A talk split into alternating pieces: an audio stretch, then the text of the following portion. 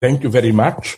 I enjoy being here. I hope I will not talk too much in a confused way, and I decided to do something very risky.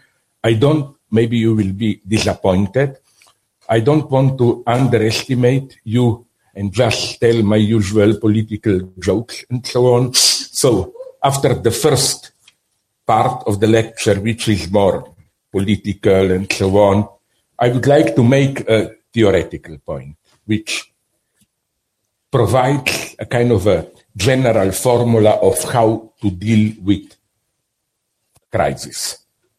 What attitude to adopt, especially today when I've written, maybe it's known to some of you, I will refer to it, a comment on what does it mean today, you know, almost every day we learn in the media that we are approaching a new world war and so on and so on, how to react to this. So let me begin by something, an anecdote that I used often in my books, a reference to my friend. This may sound strange, but I appreciate him, even if he is not exactly a leftist, more a liberal right winger, but he's. Peter Sloterdijk. You know, it's interesting. I never understood. Do you know it? You made an interview with Habermas, no? Where does this come? This totally irrational hatred of Habermasians towards Sloterdijk. If you mention Sloterdijk, they start with neo-Nazi, he wants to uh, prolong Nazi genetic manipulations, whatever. I don't get it. Because even when he talks crazy, you like his basic idea how to you know this crazy idea that we should celebrate rich people today that we should stop this egalitarian logic of envy. Eh, but what is behind it is simply an attempt to i don't agree with his attempt to save the welfare state. Uh, Okay, uh, another thought. Another book that he recently published about global capital. He does something pretty intelligent there. It's all based on this metaphor of globe, like how do you say it also in Polish, kupol, kupola, you know. He said that capitalism is global, not only in the sense of like global, covering everything, but also in the sense that in today's global capitalism, there is a cupola, a globe, and there are some people who are in and there are some people who are out, and we who are hopefully in, we don't even see the outside clearly. That's the problem. For example, it's fashionable today to say how, oh, but uh, uh work, physical work didn't disappear, but people then immediately mention, I don't know, Chinese gulags, Indonesia, factories in Indonesia. But do you remember two years ago, something weird happened in suburb of Firenze, Italy. Some small wooden house burned and we did some 15, 20 Chinese workers. And they discovered that in the suburb of Firenze, my God, the high point of Western civilization, there are 15,000 Chinese workers. They're illegally who work as slaves. So, so it's not uh, back there, Indonesia, India, China. It's here. We just literally don't see them. Okay, another idea of Sloterdijk.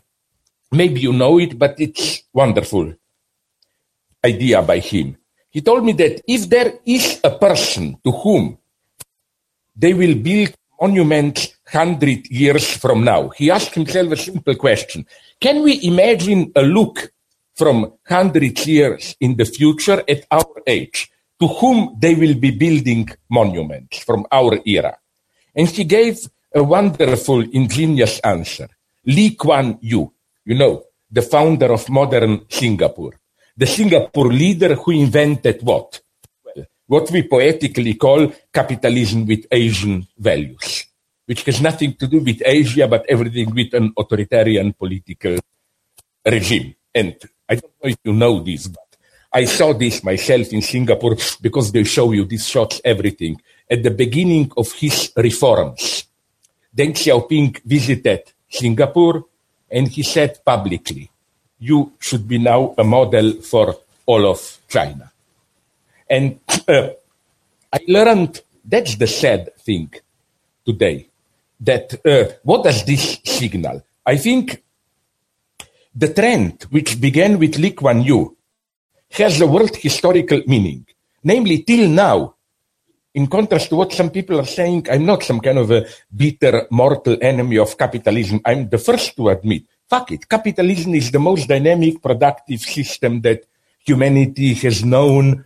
Okay, communist regime did sometimes function for a couple of years. They did bring, I don't know, health, education, fast industrialization. But at a certain point, they simply became inoperative. Capitalism won. So, uh, till now, one has to admit it. At least in most of the cases, capitalism seemed inextricably, inextricably, sorry, linked with democracy. Okay, you had periods of dictatorship like uh, recently South Korea, Chile, but when things start moving again, it's always a demand for democracy. Okay, now we can debate in the old Marxist way, was this real or just formal democracy and so on. But you know, if you are truly Marxist, you should totally reject this Stalinist stupidity of how, oh, this is just a formal democracy. The first lesson to be learned from Marx, who was at this level a Hegelian, is that forum matters. Forum is precisely never just a forum. You know, usually vulgar Marxists are just historicists. Their point is, oh, it appears universal. You must know this mantra. It's the big mantra of the left of the last decades.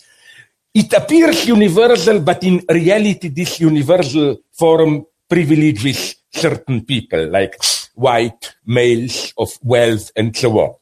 But it's not as simple as that. Remember, human rights at the beginning definitely privileged white people of property. But you know the story. First women said, Mary Wollstonecraft and so on.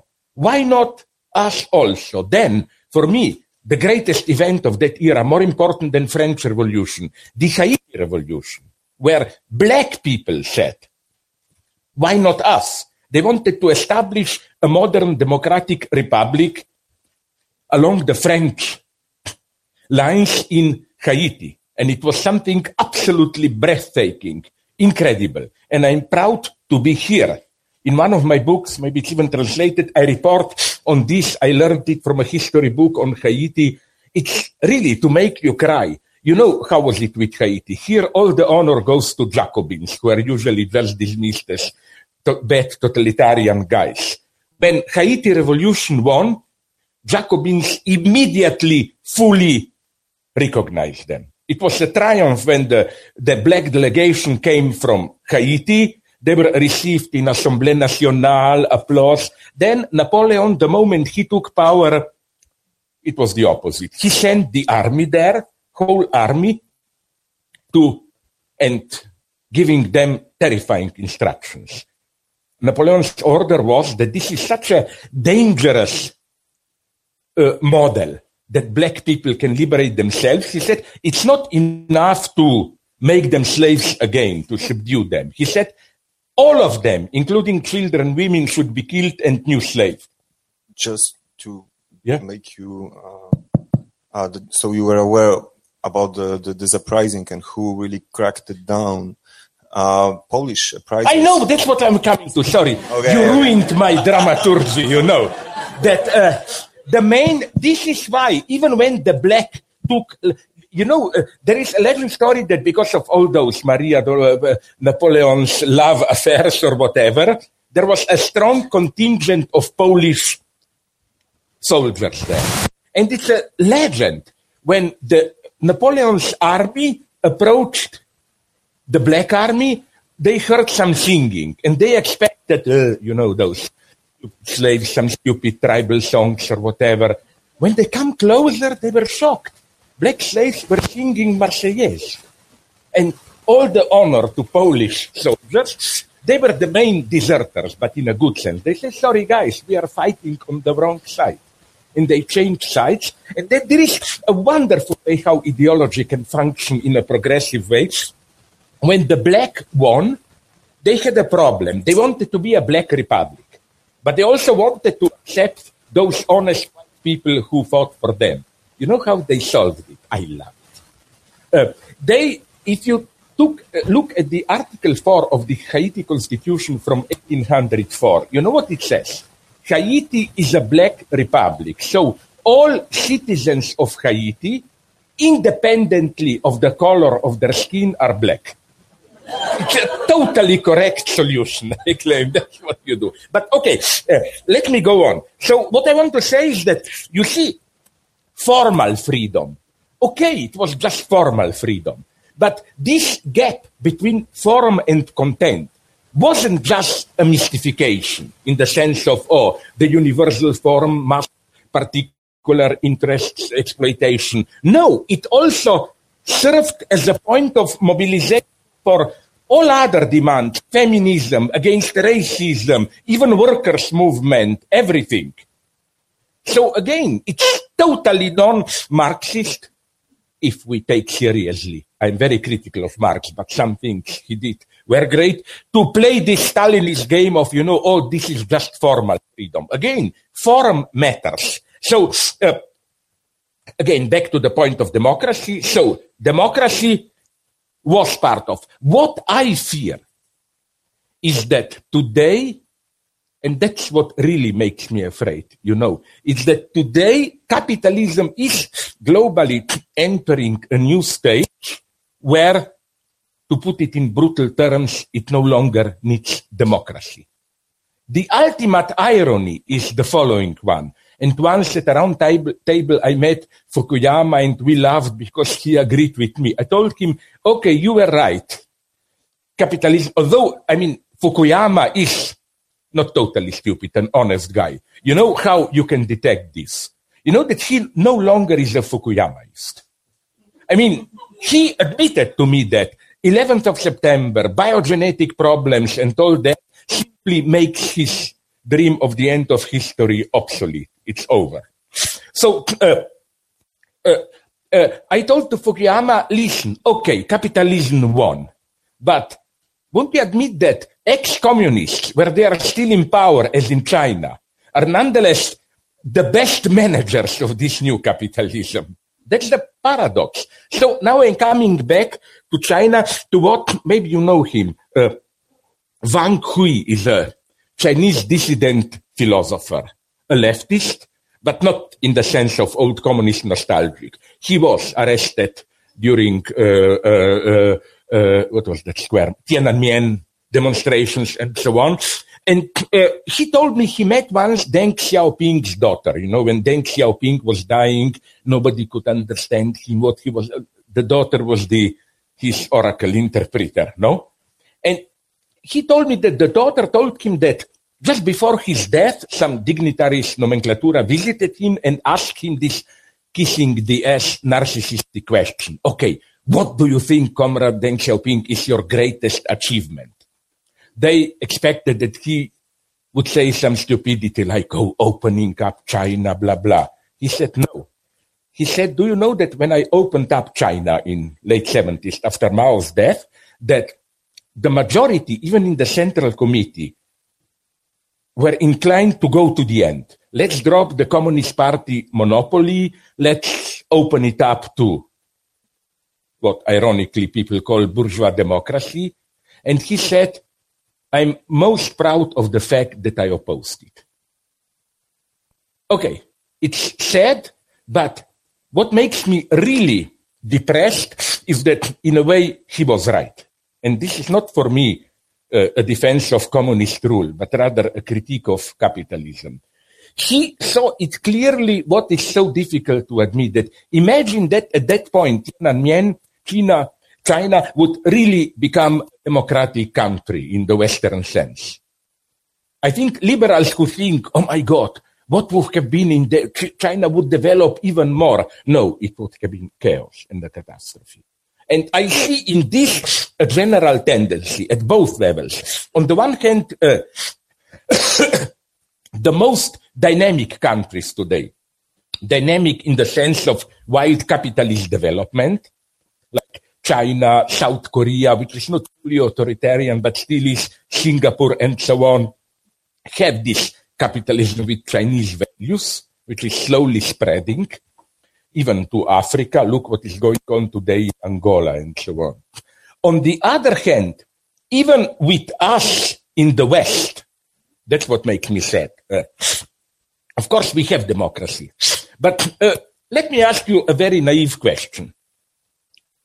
If somebody were to ask you, are you free? Yes. Then, in what sense are you free? What do you experience as your freedom?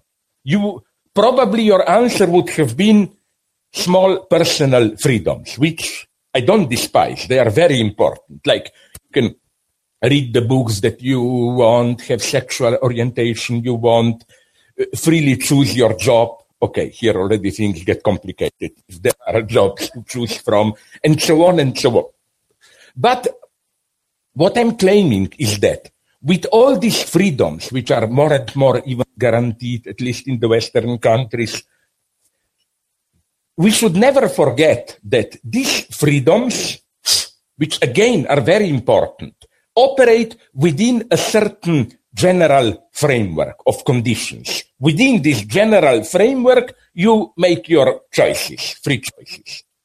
The problem is, are we free? Does our freedom include also an open space, the freedom to change that frame? There, I think our social totality, the way the whole system works, is becoming more and more impenetrable. And I'm not, again, a Marxist paranoiac. I'm not saying there is some secret meeting of capitalists and militaries where they decide how, but it's simply the logic of global capital. This is why it is important to uh, talk about, and it's typical how there was a little bit of a fuss, but not really. Was it here? You know, all those secret agreements that are now in preparation, and only recently we began to talk about them, that TISA, TISA, and some others. Are we aware what is happening there? Like the TISA agreement. It's a mega agreement which should set the basic rules of flow of finances, flow of uh, data, and so on, along total neoliberal lines, no control. Not only this, some of the consequences of this agreement, as we know now, are pretty terrifying. Let's say that I am a capitalist from one country that in, I invest money into another country. Then later, a leftist social democratic government takes power in that country, raises taxes, so I will get less profits than I expected. According to this agreement, uh, I have the right to sue that country because they changed the rules and so on. So it's tremendously important uh, set of regulations which will determine the space of what an elected government can do. And as you probably know, not only we do not discuss about all this. Okay, now we do because Assange, WikiLeaks, and some others published it. But in the first draft of this TISA agreement, there was even that not only it was prepared in secrecy, but it says there that it should remain secret for five years after it will be endorsed, accepted. So again, I'm not saying dark plot of anti-democratic forces, whatever. I think it's much darker because precisely no one is directly guilty. It's the logic of the system. So you see my point. We are free at a personal level. But often our freedom itself is used, the reference to our freedom, the way we are interpellated, addressed as free, is used, used to counteract or to block actual freedom. What do I mean by this? Did you translate some of them here? I'm not saying they are geniuses, but they have some nice insights, the two Italians, Franco Bifo Berardi and Maurizio Lazzarato. Oh, Lazzarato wrote a wonderful book entitled uh, The Rise of the Indebted Man, the structurally necessary role of debt today. debt not only as an economic category, but also as an ethical, anthropological category. You know, if you are indebted, this determines the scope of your freedom, how you react, and so on. And what he shows in such a nice way is how this reference to debt, we are all more or less indebted today, is used to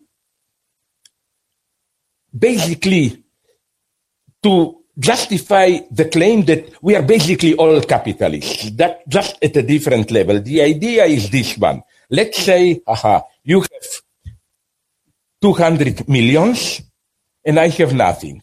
Okay. You acquire a debt to expand your companies. I don't know. You want more efficient slave labor in Indonesia, whatever you want. But I acquire a debt. I get indebted for 10,000 euros to and then the idea is this one. We are doing the same things, it's just different decimal numbers, you know. You are thousand times higher level. The idea is this one. I am an ordinary working guy with almost no money. I get indebted. And then I freely decide what to do. You know, like I can use the money I get in this way, I don't know, to invest into a larger apartment, to take my family to a holiday, to provide health care, to pay studies of my children. But you see, what's the idea? The idea, and they even have a term, self-entrepreneurship, that in a way we are all entrepreneurs today.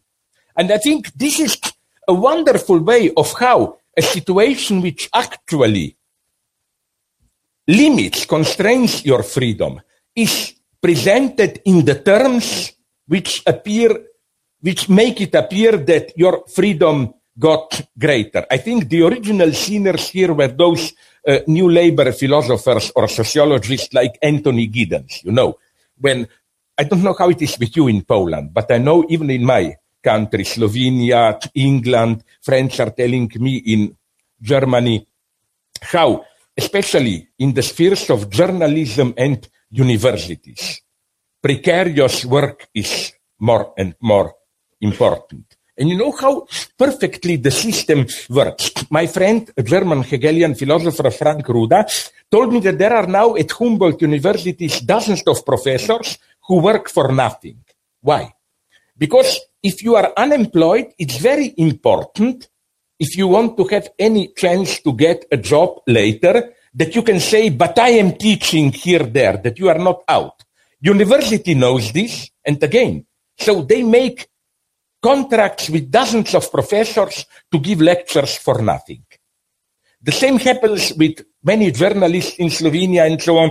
But okay, when this notion of no, no more long-term jobs, but just one, two-year contracts at best, when this exploded, Anthony Giddens said, wait a minute, we shouldn't look at this just as a Uh, uh, uh, negative phenomenon. Doesn't it also, and here Giddens refer to all that postmodern stuff of we shouldn't have fixed identities, we should reinvent. Like it gives you every year a new chance to reinvent yourself. It multiplies your freedom and so on and so on.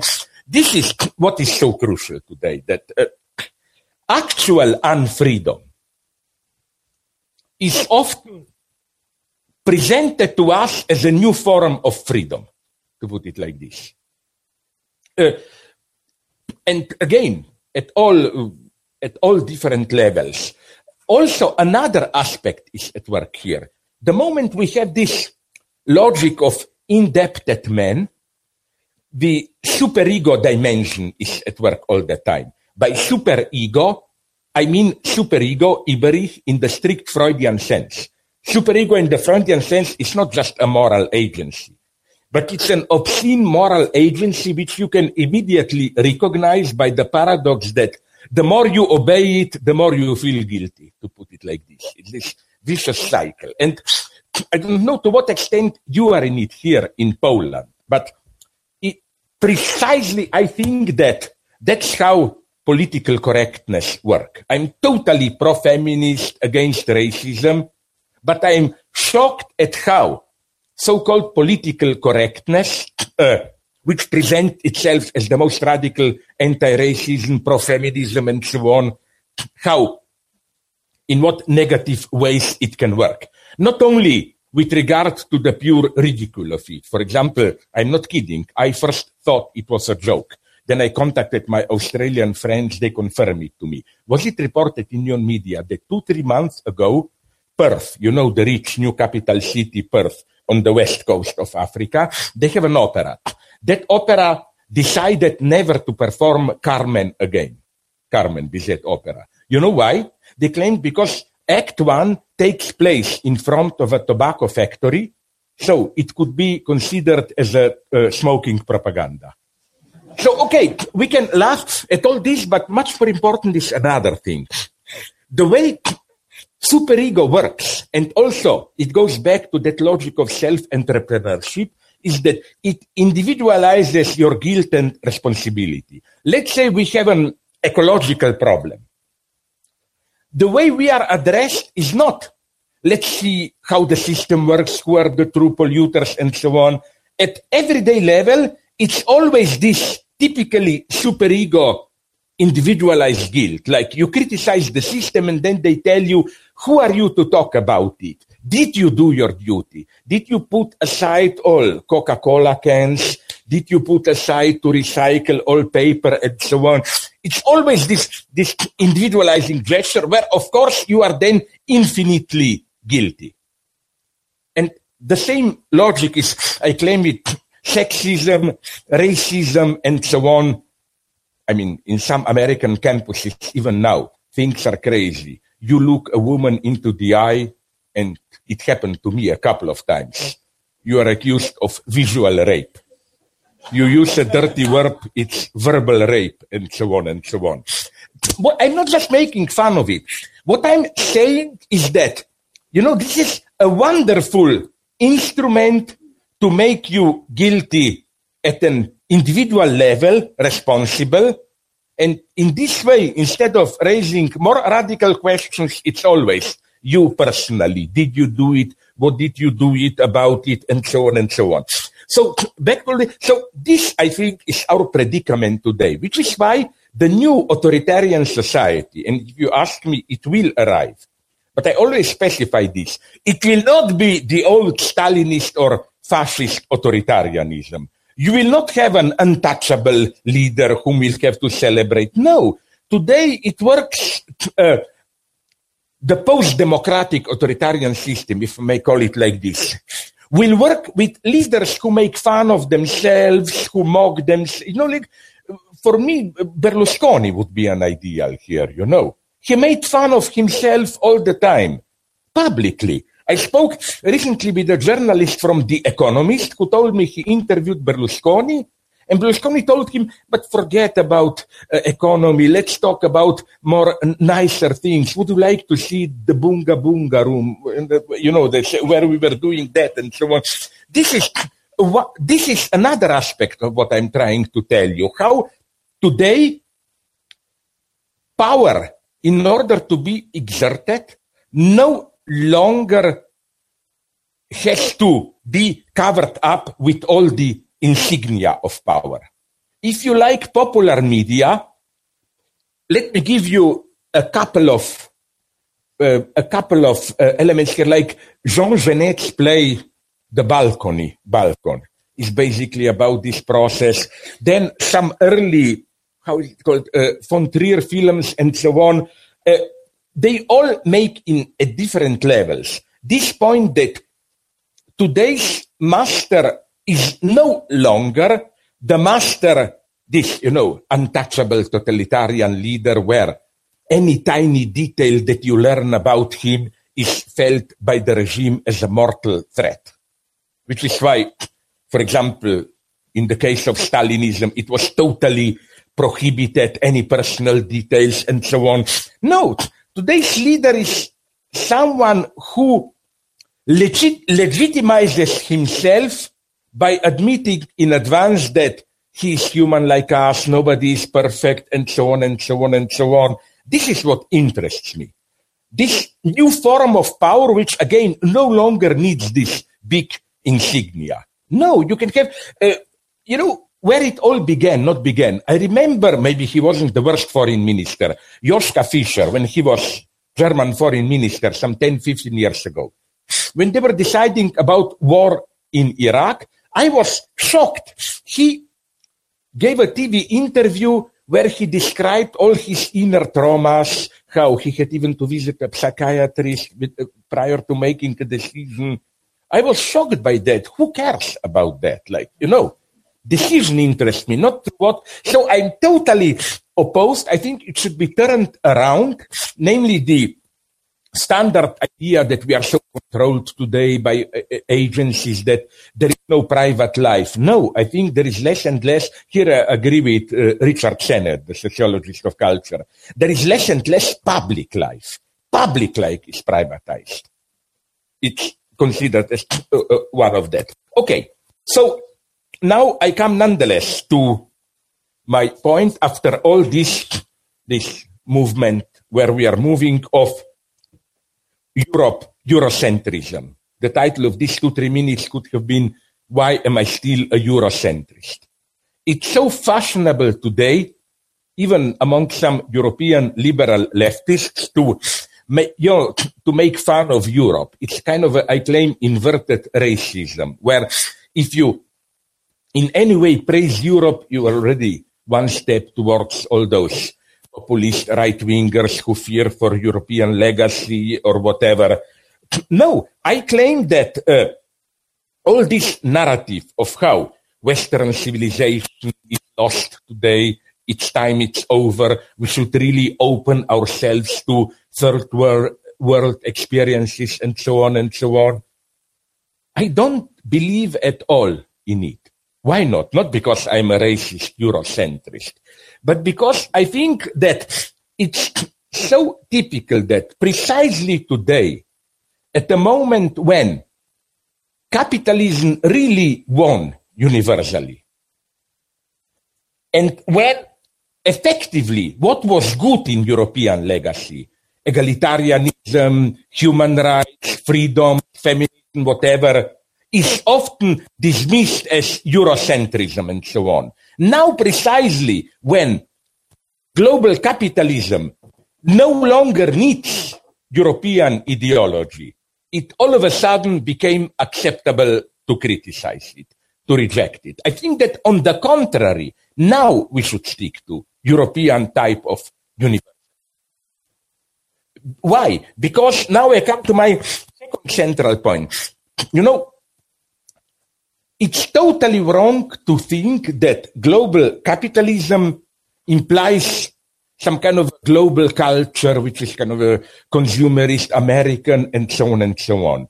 No, the sad lesson of last decade or two is that, again, if you have a culture which is not the Western liberal hedonist culture, you can maybe do it even better with capitalist development. Like uh, India is, for me here, a typical example.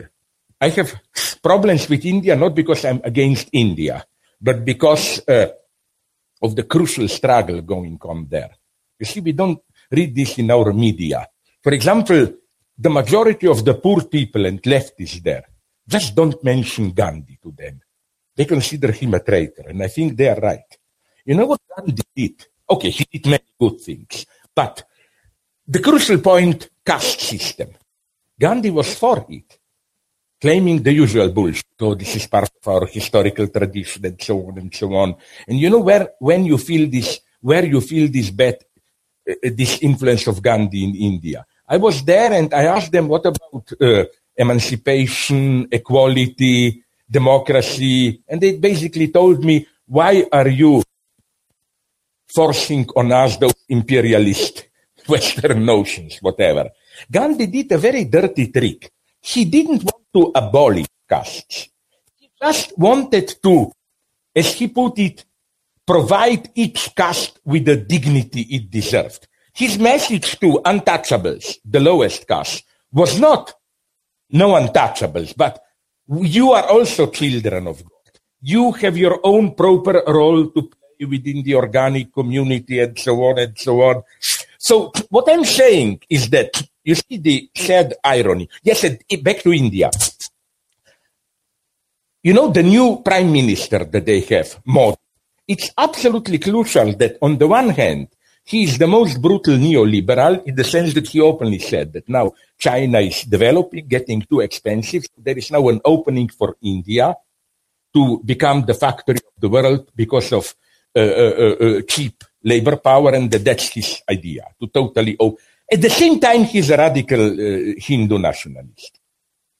What I want to tell you is that this is how today's global capitalism works. There is nothing subversive, as even some Latino Americans, Latino American leftists unfortunately think. There is nothing subversive in this idea that global capitalism is an abstract Eurocentric monster, and then we should refer to our local cultures to resist it. No, all references to local culture already play the game of global capitalism. They fit it perfectly. There is no possibility of resistance there. And all serious freedom fighters knew it. That's why I appreciate a guy who was a radical. Malcolm X, okay. To speak in civilized terms, it's ironic what I say now. You saw my Malcolm X read Denzel Washington in Spike Lee film, you know. But it's true. You know what was the greatness of Malcolm X? Of course, X stood for loss of roots, you know. Like we blacks, we were torn out of our concrete network of our native relations in Africa. X means we don't have family names, where family name stands for the whole set of organic relations, your specific culture, and so on. But what was the greatness of Malcolm X? that he didn't play that game of, oh, so let's search for our roots. I don't know if you are old enough to remember some 20, 30 years ago. There was a big bestseller, Alex Haley, I think, Roots, and then a mega successful series where the point was a black American citizen, black of today, retraces his origins at, at the end. He visits some tribe in Ghana and, oh, that's my grand grand grandmother, and uh, you know, like he found roots. Nothing subversive. Malcolm X has a, had a much deeper insight. Since he said what the this X, X, which means I don't have a firm identity, I'm free, gives blacks a unique chance to be more universal than whites to freely create their own space of freedom and so on.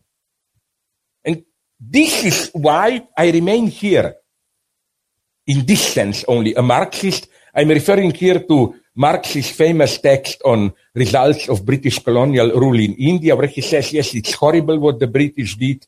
There were hungers, millions dead, exploitation. But at the same time, they created the possibility for a new freedom. So I claim again that we absolutely have to, we absolutely have to stick to European legacy more than ever today. All these references to particular life world, you know, like my friend, he's not an idiot and he's honest. Uh, another conservative who is half my friend, Alain Finkielkraut in France. He's obsessed by this. There is bad global capitalism and then, oh my God, what will happen with French way of life and so on and so on. Well, I told him you don't have to worry. I mean, that's how capitalism works. You will have your French way of, but it will just become indifferent because the universality today is the universality of capital. No, now the first part. Second part and then the third part. Second part still more political. Uh, uh, sorry? What, uh, what does this universality mean today for our situation? I think the moment is dangerous. I've written about it. I'll just recapitulate it.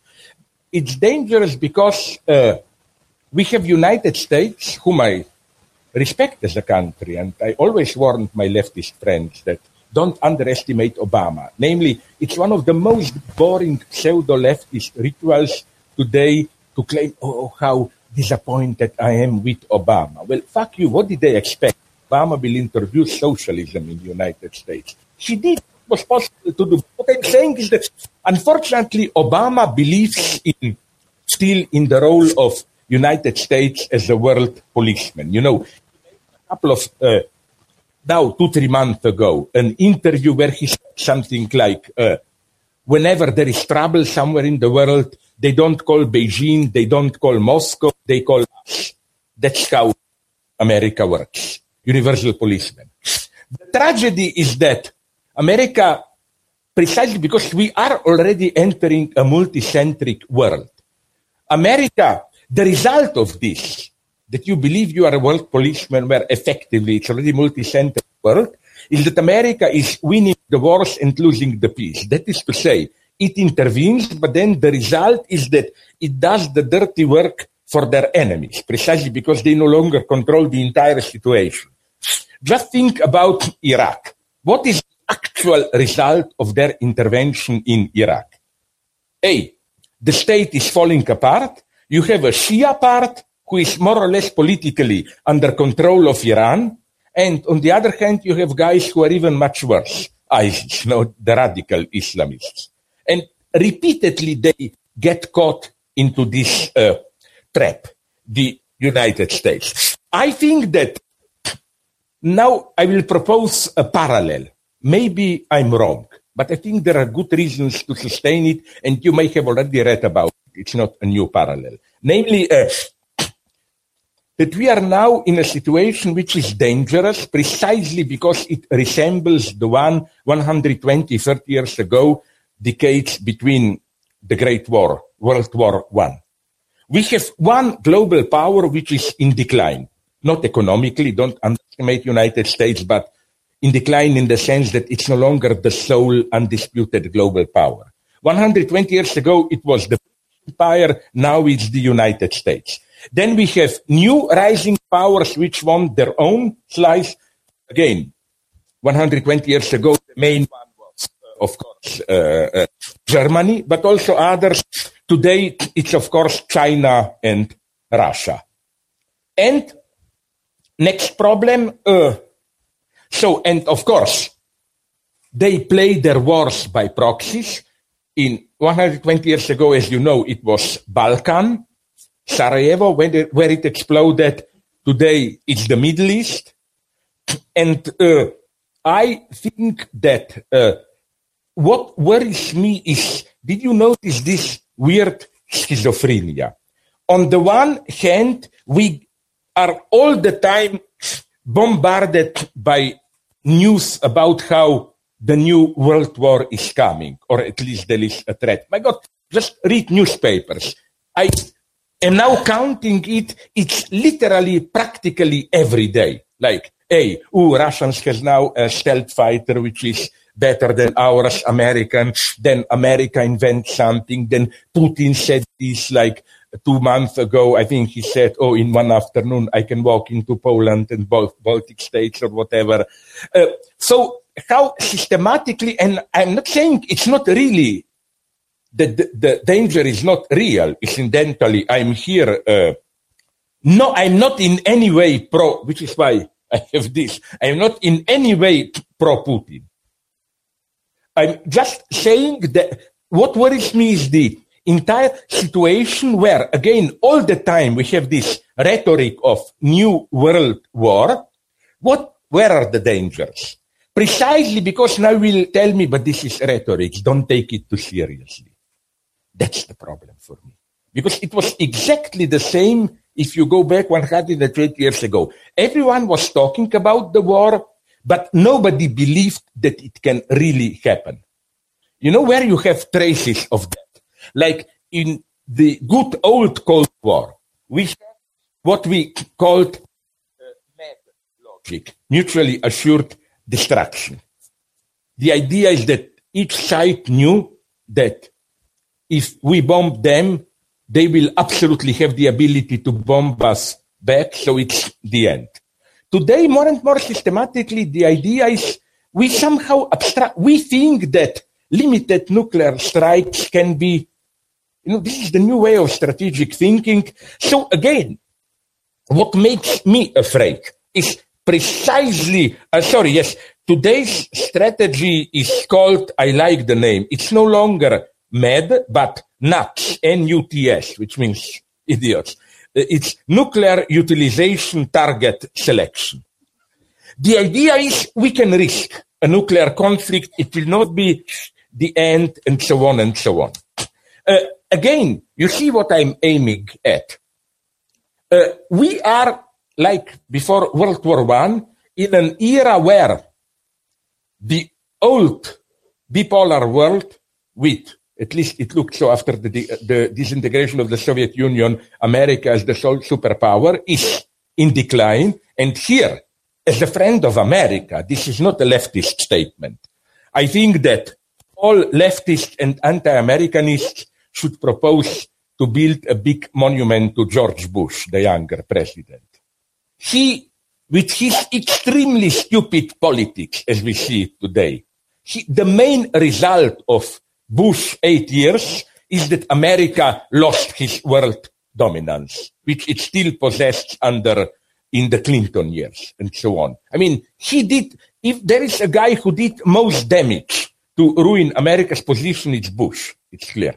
Sorry, but let me go on. So you see what I'm arguing that this situation, it was again exactly the same before World War One. Everybody talk about war. Nobody believed that it can really happen. And that's why it can happen, I claim. We will, it can. I'm not saying it will happen. I am saying something very precise with which I'm approaching the last third part that uh, uh, we have to change the entire frame of thinking. It's not enough to claim we have to be very careful, not take, not risk too much. In this way, we can inadvertently trigger war. No, we have to, and here I'm referring to my good friend, American and French uh, uh, thinker, philosopher of catastrophes. My God, you should translate him. He's a genius. I, he works in Paris, but now he's retired there. He's mostly uh, uh, in Stanford. Uh, Jean-Pierre Dupuy, D-U-P-U-Y, like Ypsilon. He has this wonderful theory that the way to deal with a catastrophe is first to recognize it as a fate. In the sense of, it's not just we are at a crossroad. No, if the world goes on the way it goes on today, we are approaching, if not a world war, some kind of a conflict. And I'm well aware, I'm writing about this in my new book, I'm well aware that, uh, I'm well aware that superficially the situation is good. I know from first hand. A year and a half ago, I was in South Korea and I was telling them the usual bullshit crisis of capitalism, and they started to laugh at me. And I asked them, why, why are you laughing? And they gave me a counter argument which was quite reasonable. They said, about what crisis are you talking? We in Far East Asia, we developed more than ever. Latin America, at least at that point, was progressing as it never did. Sub-Saharan Africa, okay, it's not rich on our with our measures, but it's developing. Even they claimed, and they mentioned you, some European countries, Poland, and so on, they, United States, more or less, it's a, they told me, you claim to be anti-Eurocentrist leftist, but the only place really in crisis is parts of southern and uh, Europe, maybe France and so on. They told me, and you proclaim this uh, worldwide crisis. No, you are in crisis, they told me. And they even proved with statistics that never in the history of humanity was at the level of percentage of population so many people lived so well, there were so little wars, and so on and so on. So, all of this I admitted, but of course, one can complicate. It's not as simple as that. But what I'm trying to say is that in spite of these appearances of, okay, things are going well and so on, I think if you ask me that there are many reasons. One is this new multicentric system where we don't yet know what are the rules of the game. The superpowers are testing each other, like Putin is testing United States, Crimea, Crimea, you swallowed that. Okay, let's. Uh, uh, like the problem is the paranoiac one. Like Putin hears calls for help. He heard it first for Crimea. Now, who knows? Maybe he will hear some future calls from Baltic republics, maybe even from Poland and so on. So, uh, but again, Americans are doing the same, and don't misunderstand me. I don't in any way defend Putin. What worries me is this entire picture where, again, the immanent logic of the situation is accepted. Our fate is world war. We are approaching a conflict. And what I'm saying is that the way to fight it is not some cheap optimism. No, it's not so bad if we proceed cautiously. We, no, we have to admit that world war is our fate and then act more radically to prevent it. What do I mean by this? Where are we now temporarily? Looks bad, but yeah, but uh, you know what I would like to do? You know, usually when I talk too long, and I often do, the, the joke I use is, you know, this notion by deconstructionist Derrida that we have this metaphysical linear notion of time. And I claim, yes, I used my hour if we apply this notion metaphysical of time. But if we apply a higher non-metaphysical notion of time, no, no okay. So uh, what I wanted to develop here is a couple of things based on the work of Badiou. The first idea by him that I find so intelligent is the idea of so-called counterfactuals. You imagine the way the situation could have been, even it's not, and in this way you can clearly see the truth of the way the situation is. What do I mean by this? Did you see the movie of one of your directors? Although I have a strange mixed opinion of him, Roman Polanski. I do like his Chinatown, good noir, and I do like, I must say strangely, that film uh, uh, you saw him with Pierce Brosnan as Tony Blair or whatever, uh, uh, uh Ghost or Ghost Writer. Okay, you know, you know the thesis of the film that not Blair but his wife in the film uh, was from the very beginning CIA agent planted on him and that again the rise to power of Tony Blair was from the very beginning uh, regulated by CIA and so on. Uh, somebody wrote a wonderful comment on the film. He said that uh, we know that probably that this is not true. But if it were true, everything would become all of a sudden clear. You know, the states would be, and that's the result there. Sometimes as good theologists knew it, like my beloved Chesterton, like that, you know, sometimes in order to see the situation in truth, you need a particular lie, which you know it's a lie, but if you mention but if you use this lie cautiously, you can see the entire situation in its truth. I mean, I, and I'm ready to apply this even on Marx, like as I repeated, repeatedly analyzed in my books. Marx's vision of communism doesn't work. Why? Because it's still a copy. What Marx wants to imagine, imagine as communism is capitalism without capitalism. That is to say, Marx saw it clearly that this incredible dynamics of capitalism. Marx just thought that at a certain level of development of forces of production, you can take away the capitalist form and the dynamic will remain even more, even stronger dynamic. Marx didn't see that what he thought is today an obstacle to capitalist development is its only frame.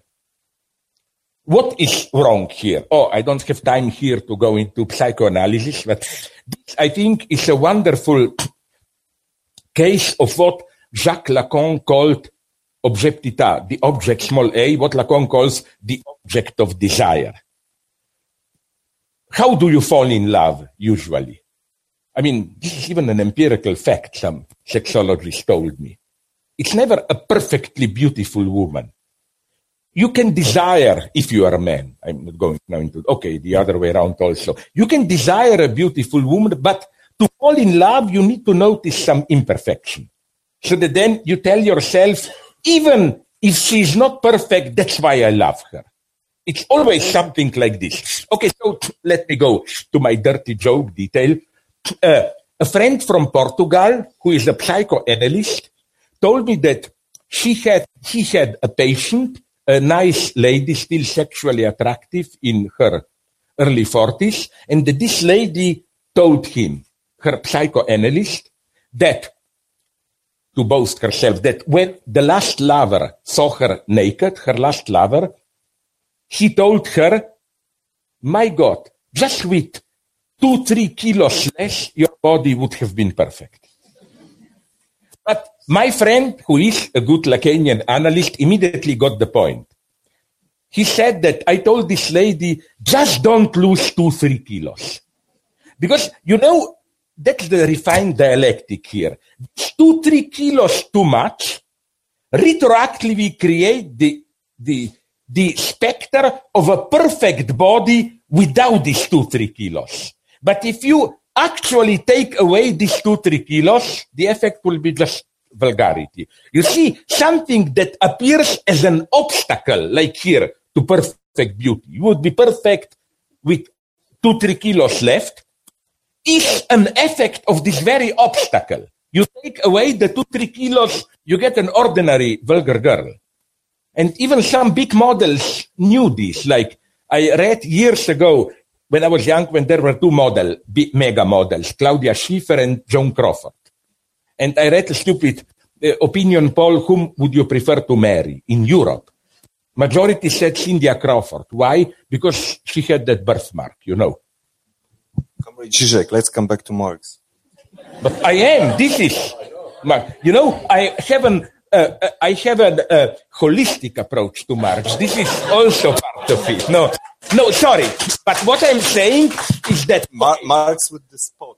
Sorry. Yeah. Yeah. So what I'm trying to say just is that is this again, this logic, this is what I think a similar the mistake of Marx. He thought that if you, if the woman raises, sorry, loses two, three kilos, that is to say, if you take from capitalist system the capitalist form, that you will have the pure self-reproducing. No, it doesn't work in that way. But my point was a more important one here. This uh, uh, counterfactual logic, which I think is extremely important. Ultimately, it means that things are not simply what they are. Part of the identity of the thing is what they might have been but are not. Like, back to this lady, with two, three kilos less, her body might have been perfect. But this is only true counterfactually. If she effectively, if this becomes a fact, she is not beautiful. She would not be beautiful. Now, what I want to say is that an atheist, I don't have time to develop this, has to approach even religion in this way, in a counterfactual way. That is to say, I'm an atheist, but I have a great appreciation of Christianity. But nonetheless, I like to complicate things here. Like, uh, you can download it for free at any moment. I advise you to download, you get it for free. You don't even have to go to Pirate Bay, which is now re-emerged as Old Pirate Bay. It works again, if you want to know. Uh, a strange film from early 90s, 91, Rapture. Michael Toll and with Mimi Rogers.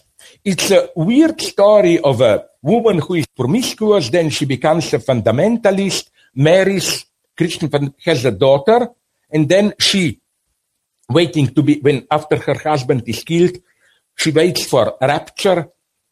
She thinks that she hears divine voice that uh, God will take her and her daughter up, and then it's very obscene movie, but done very seriously.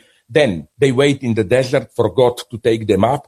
When nothing happens, the daughter tells her, six years old daughter, Mommy, why don't you kill me in this way?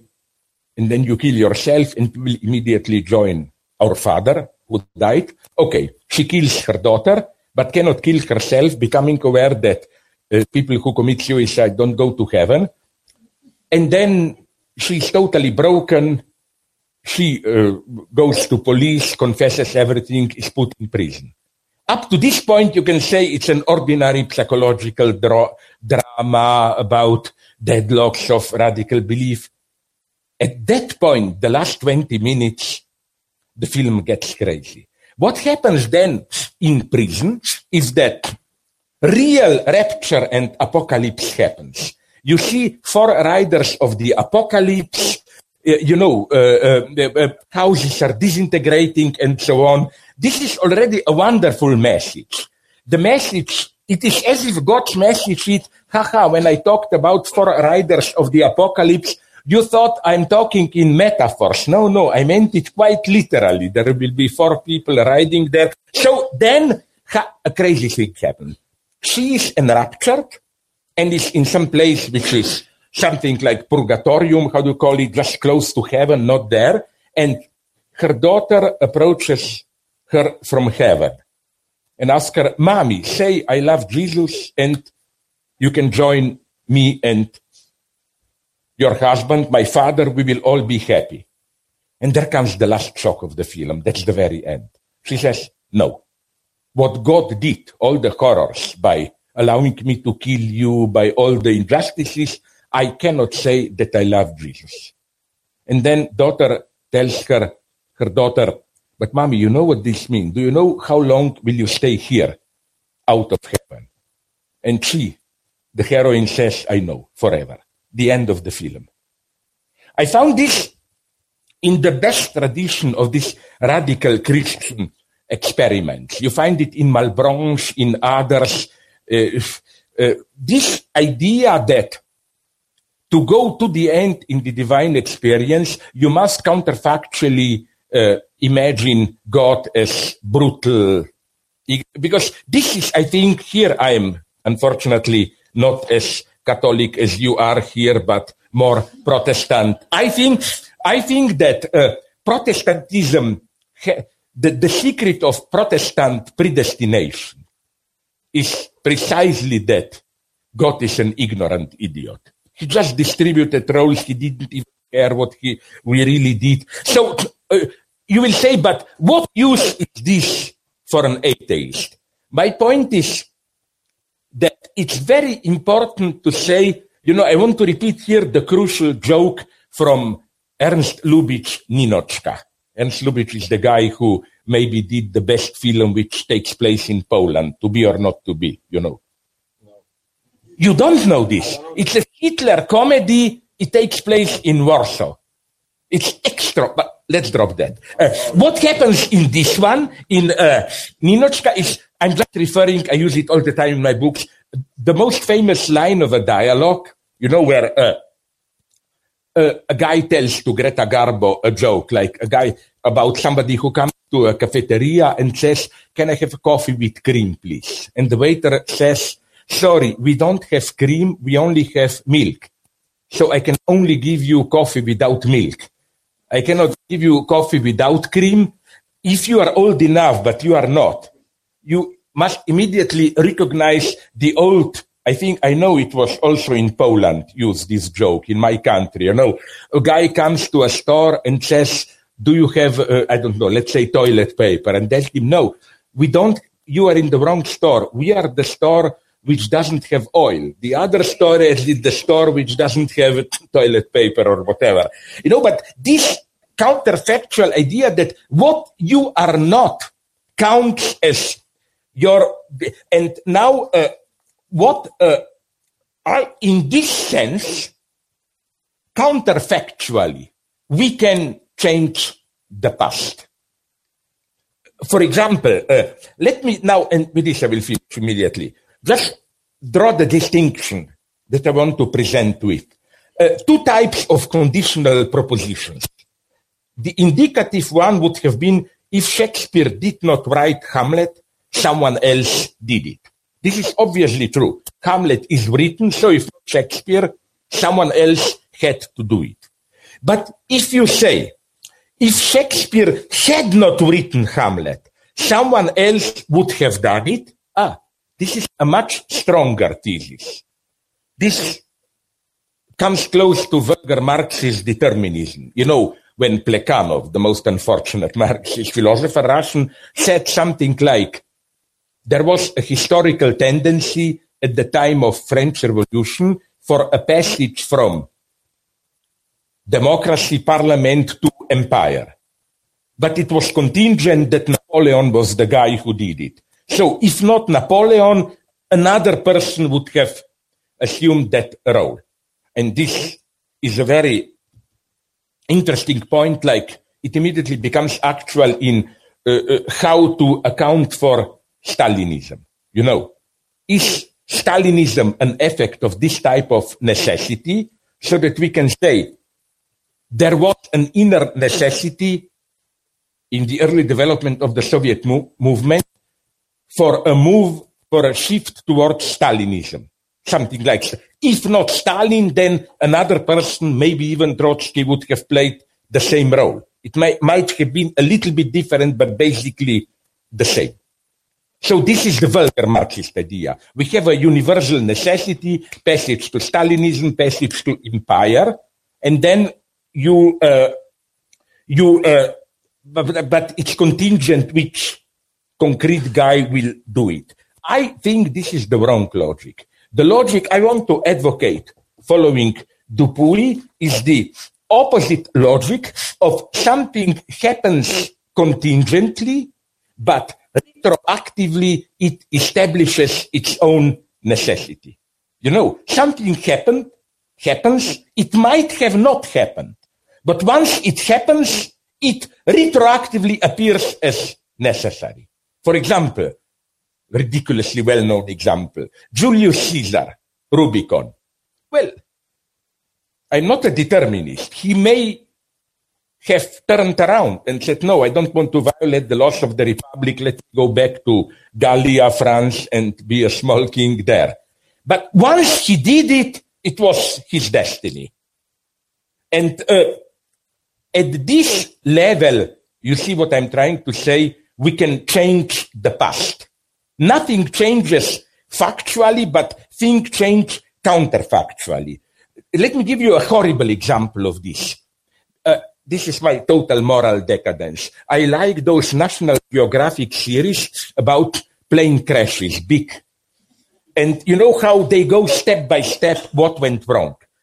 There was some 10 years ago almost, uh, Swiss Air. At that point, it was still Swiss Air 111 flight from New York. It took off to Geneva. And then very soon there was some smoke, blah, blah. And there was a whole series of decisions which were wrong. You know, they ignored it for too long and they made the, the, the, the plane crashed somewhere close to Newfoundland. All were dead. But what hit me so much is that at the end of this documentary, where after describing all the wrong moves, they ask a simple question. Okay, what would have happened if they were to avoid all these wrong moves? And the result is very sad. Nothing. The plane was doomed from the very beginning. You see now, nothing changes. It changes counterfactually. Where you thought you had a choice, you don't have a choice. It was predestined. So, okay, now I will really conclude. The point of all this, well, buy my next book where I develop this in detail, or uh, even better, buy the book it, you, Dupuy, D-U-P-U-Y. His late last book is now, it happened, uh, it, uh, it emerged, it came out recently, is, uh, uh, his last book is uh, called simply Economy and the Future. And he's wonderfully educated man. His big example in this changing the past are, for example, films. His favorite film, he is fanatic for it. Before, even not only in the last years when it was voted the greatest film of all time is Hitchcock's Vertigo. You know the story, no? His reading is this one. After, when the false Madeleine it appears, kills herself. Scotty, the hero, loses her. You lose your love object. But when at the end he discovers that Madeleine was fake from the beginning, he not simply loses her, but at this virtual, counterfactual level, the past is changed. He doesn't lose her, but he, he retroactively discovered that there never ever was a Madeleine. And you see my point. Something like this has to be done. That's a true political act. You don't just make the right choice. You do something which in a way changes your destiny. And that's what we have to do. If we want to avoid catastrophe. Again, it's not enough to say, oh, there are dangers. I hope Putin will not do something stupid. Let's not provoke too much. No, something more radical will have to be done. Otherwise, I'm a pessimist. I really think that we live in dangerous times. You, precisely what makes them dangerous is that we don't take the situation seriously. Thanks very much. Ah, I finished.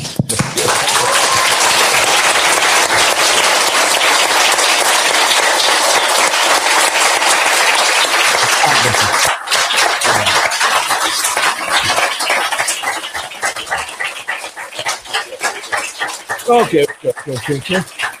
You know, I feel like Stalin now. You know, if you go to YouTube, put it on YouTube, Stalin angry. It's a wonderful three minutes and a half clip where you see Stalin documentary at the end of a speech and people applaud. And you can see how, okay, nice, nice. And then he gets tired of it and he gets uh, really angry, but cannot stop them because they are afraid to stop. You know, like, I felt a little bit like Stalin, but okay. All right. Um, let me first allow for a um, for a maybe fruitful small revenge. Have you seen film Ida by Pawlikowski? Not yet. I was even no, no. It will amuse you what I will have to say. I will, but it was already given to me. I was even involved in sabotaging it. No, no, no, not seriously. It what happened? It had, it was part of the three films competing for the European Film of the Year. And another of the three was a Slovene film called Class Enemy about a suicide that happens in a high school. And I like the Slovene film. And without knowing who is the competitor, I made a short statement supporting that film. So I'm even involved in, to put it in old socialist term, antisocial activity here with regard to, but it must be a wonder because, no, I will tell you a secret. A young guy, the Slovene director of that film, told me, you know, privately, I must admit the Polish one is the best one. so I, sorry, yes. You see, re- retroactively, you did good job, you know. I did, yeah.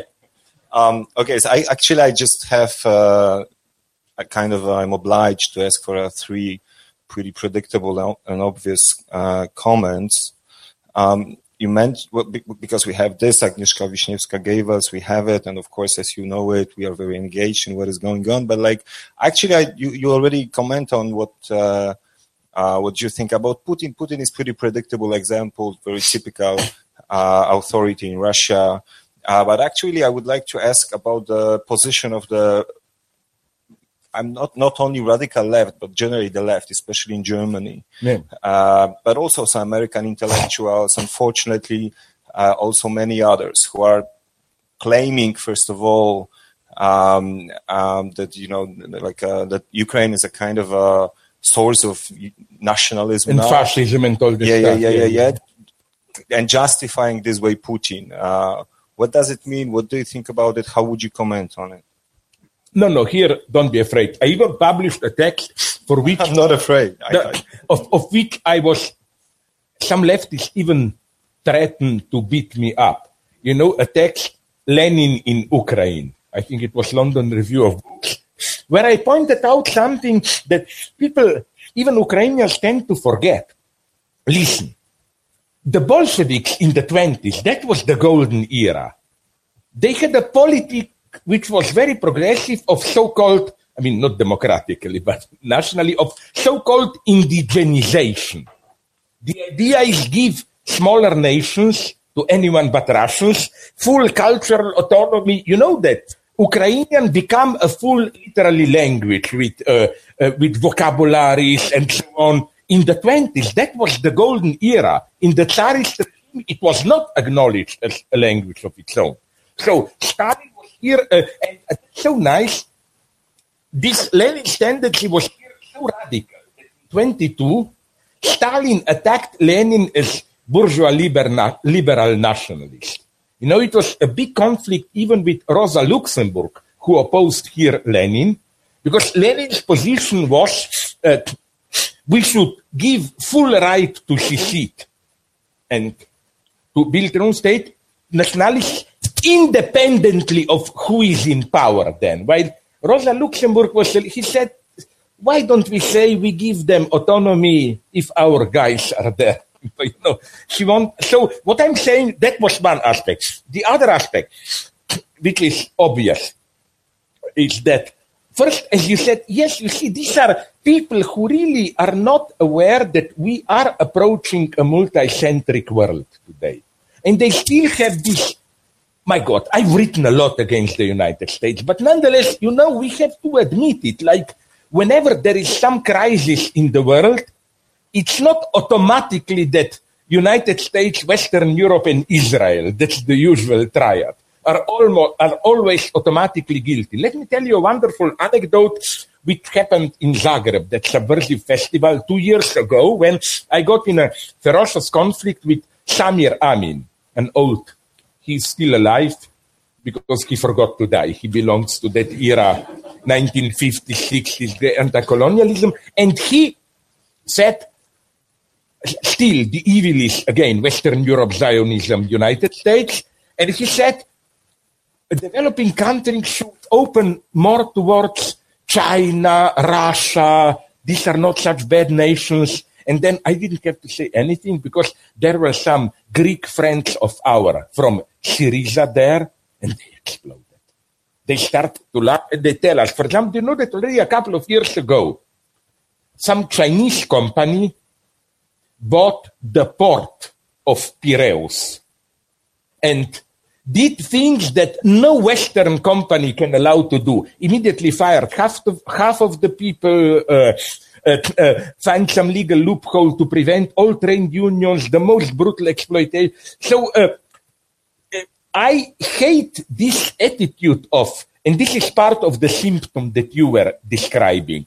This attitude of the left that not only are we always guilty, but uh, like this perverse superego pleasure of, you know, whenever something horrible happens in third world, like Rwanda, Tutsi, Hutu, oh, it must be a consequence of neocolonialism. Like, you know, this is so patronizing. You don't even allow poor Africans to be ev- really evil. If they are evil, fuck you, you are like children, you are too stupid. It must be us Europeans who are really evil and so on. You know, this game of permanent self-guilt, it's really like in the old days it was white man's burden. Today it's uh, like the idea we white men have the burden to lead other nations to enlightenment. No. Now they have in Denmark a more, a nicer, they, did you know it's a wonderful dirty joke? In Denmark, the left ironically uses the term white woman's burden. You know what it means? There are many immigrant, uh, uh, uh, immigrant workers there who are alone, sexually starved. So it's the duty of white women to allow them to have sex with them and so on. But I like this irony. They call it white woman's burden. But now white man's burden is more like, okay, if we are not the best, we at least should be the only one who are really bad, the worst. We still have, and this is why I can understand them. In Missoula, Montana, I met some Indians. They are called now, in a politically correct way, Native Americans. Incidentally, they hate this term. Uh, you know my old joke, no, it's wonderful. You know what they told me? They told me we much prefer the term Indian to Native American because Native American is potentially much more racist. Like native means we are nature and you are culture or what you, right?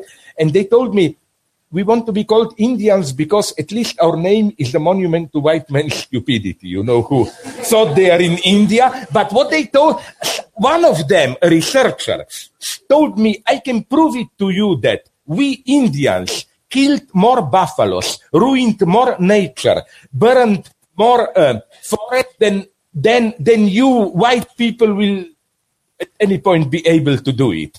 This was not obscenity. They very well how this patronizing attitude, no, we white men are imperialists, we exploit nature, while the native people, you know, with, before they climb a mountain, they ask the mountain for a permission, they are holistic, they, they say this, they know that this is, uh, uh, patronizing paternalist racism. So I didn't lose my thread. Going back to this, I totally agree with you, and I can give you some further examples. Like yesterday, I was talking to his kind of a friend of mine, Assange, Julian Assange, in nice apartment, Ecuadorian embassy. The only thing I like there is that it's close to small street at the backside of Harrods, uh, uh, department store, you know. Okay, so what he told me is that Oliver Stone was there and you know, Oliver Stone was also seduced by Putin. He visited Putin now a month ago when he said that's the nice, strong leader, that's what Russia needs. And he announced that he will do a documentary on Putin, uh, pro Putin. While I think this is horrible, and not just from some European democratic standpoint, I think Russia had much greater potentials. It's in the terms of Russian economic development itself that Putin is not good enough. So I totally, but again, but this that, is part that, of the phenomenon that I'm criticizing, as you said. This automatic, uh, the left, you know what would be nice? Maybe we could do it. To go through all these myths of the left. I'm the victim of another myth in ex-Yugoslavia. It's the same logic. Because Milosevic was so attacked by the West, Milosevic couldn't be so bad. The true fascists are we Slovenes and Croats and so on. And it's up, I agree with you. And they are so crazy like the same British left, which in the case of Slovenia and Croatia, it was clear. We Slovenes are guilty, we ruined Yugoslavia. Ah, in the case of Scotland, they were all for Scottish independence, you know, when they had that vote. Like some nations can do independence, other shouldn't. And Sorry, go on. No, no, but so let, us make it a bit harder. So what would because the, the radical right actually mm. is fascinated by Putin, and now they created a kind of a like new Comintern or something supporting. Is it Putin so being serious? Supported I didn't know. It. So let's let's let's put them aside. So actually, what is what what who really supports Ukraine is this liberal center that we you used to criticize. Can you say something good about the liberal center? No. Still not. No, no, no. But what I can say is for, you know, probably it's true. Nobody is ideal that they have all those neo fascists, blah blah. But listen, Putin had even more of them, and they are not another party. They are simply par- part of his movement. I mean, I know a little bit through my friends uh, from Chto Delat group. I mean, all these horrors, these uh, how can Putin say this when wasn't it now disclosed that Putin is now even directly supporting giving money to Marine Le Pen? Orban is now flirting with, with Putin and so on. So we, we have new friends for you in Russia. Что делать is supporting, unfortunately. Kremlin and really, uh, что делать and really thinking that, that, that, Ukraine has a problem with nationalism. Whenever we write I something, didn't know this. Seriously. guys are sending to us their answers and just. I didn't know that. You um, see, you see. But, um, but um, okay. Um, but wait a minute. Okay. No, no, no, no. Sorry, I will not talk for half an hour. But uh, let me make one point nonetheless clearly. I am not saying that Russia was without arguments. I mean, if you look at it historically, it is problematic. How do you pronounce it here? Krim, Crimea, whose it is. I agree with, you know, there was only one guy in Duma who voted against the annexation. And he said something nice. He said, we have some arguments for Crimea, but the way we did it is totally to be rejected. no? That would be my position. But he claimed also, to, to make it even a bit yeah. more hard, yeah. uh, harder, that yeah. uh, what Europe sees in Ukraine is exactly this kind of like a paradoxical, I don't know, feedback or realization of a nightmare and fascination in the same time. So Ukraine represents something which Europe uh, already uh, doesn't have this kind of Euro enthusiasm, and in the same time something which is a kind of a nightmare. So this kind of like rupture, you know, collapse or something that might happen also. Anna, but I wrote another text now where I said something different, but again, it was typically censored by Guardian. Uh, that I published namely that why I think why you, you, remember when I talked about how freedoms are for us more and more these small personal freedoms.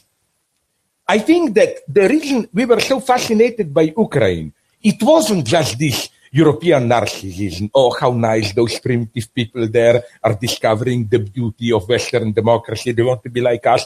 It was much more tragic thing. Something happened in Ukraine. People coming together, hundreds of thousands, and as a collective agent enforce a change. Such an act is no longer even thinkable in Europe. You know, we are so constrained to our small personal freedoms. In this sense, I think this fascination with Ukraine was a progressive one, was a fascination with how we can still imagine a great collective uh, historical act.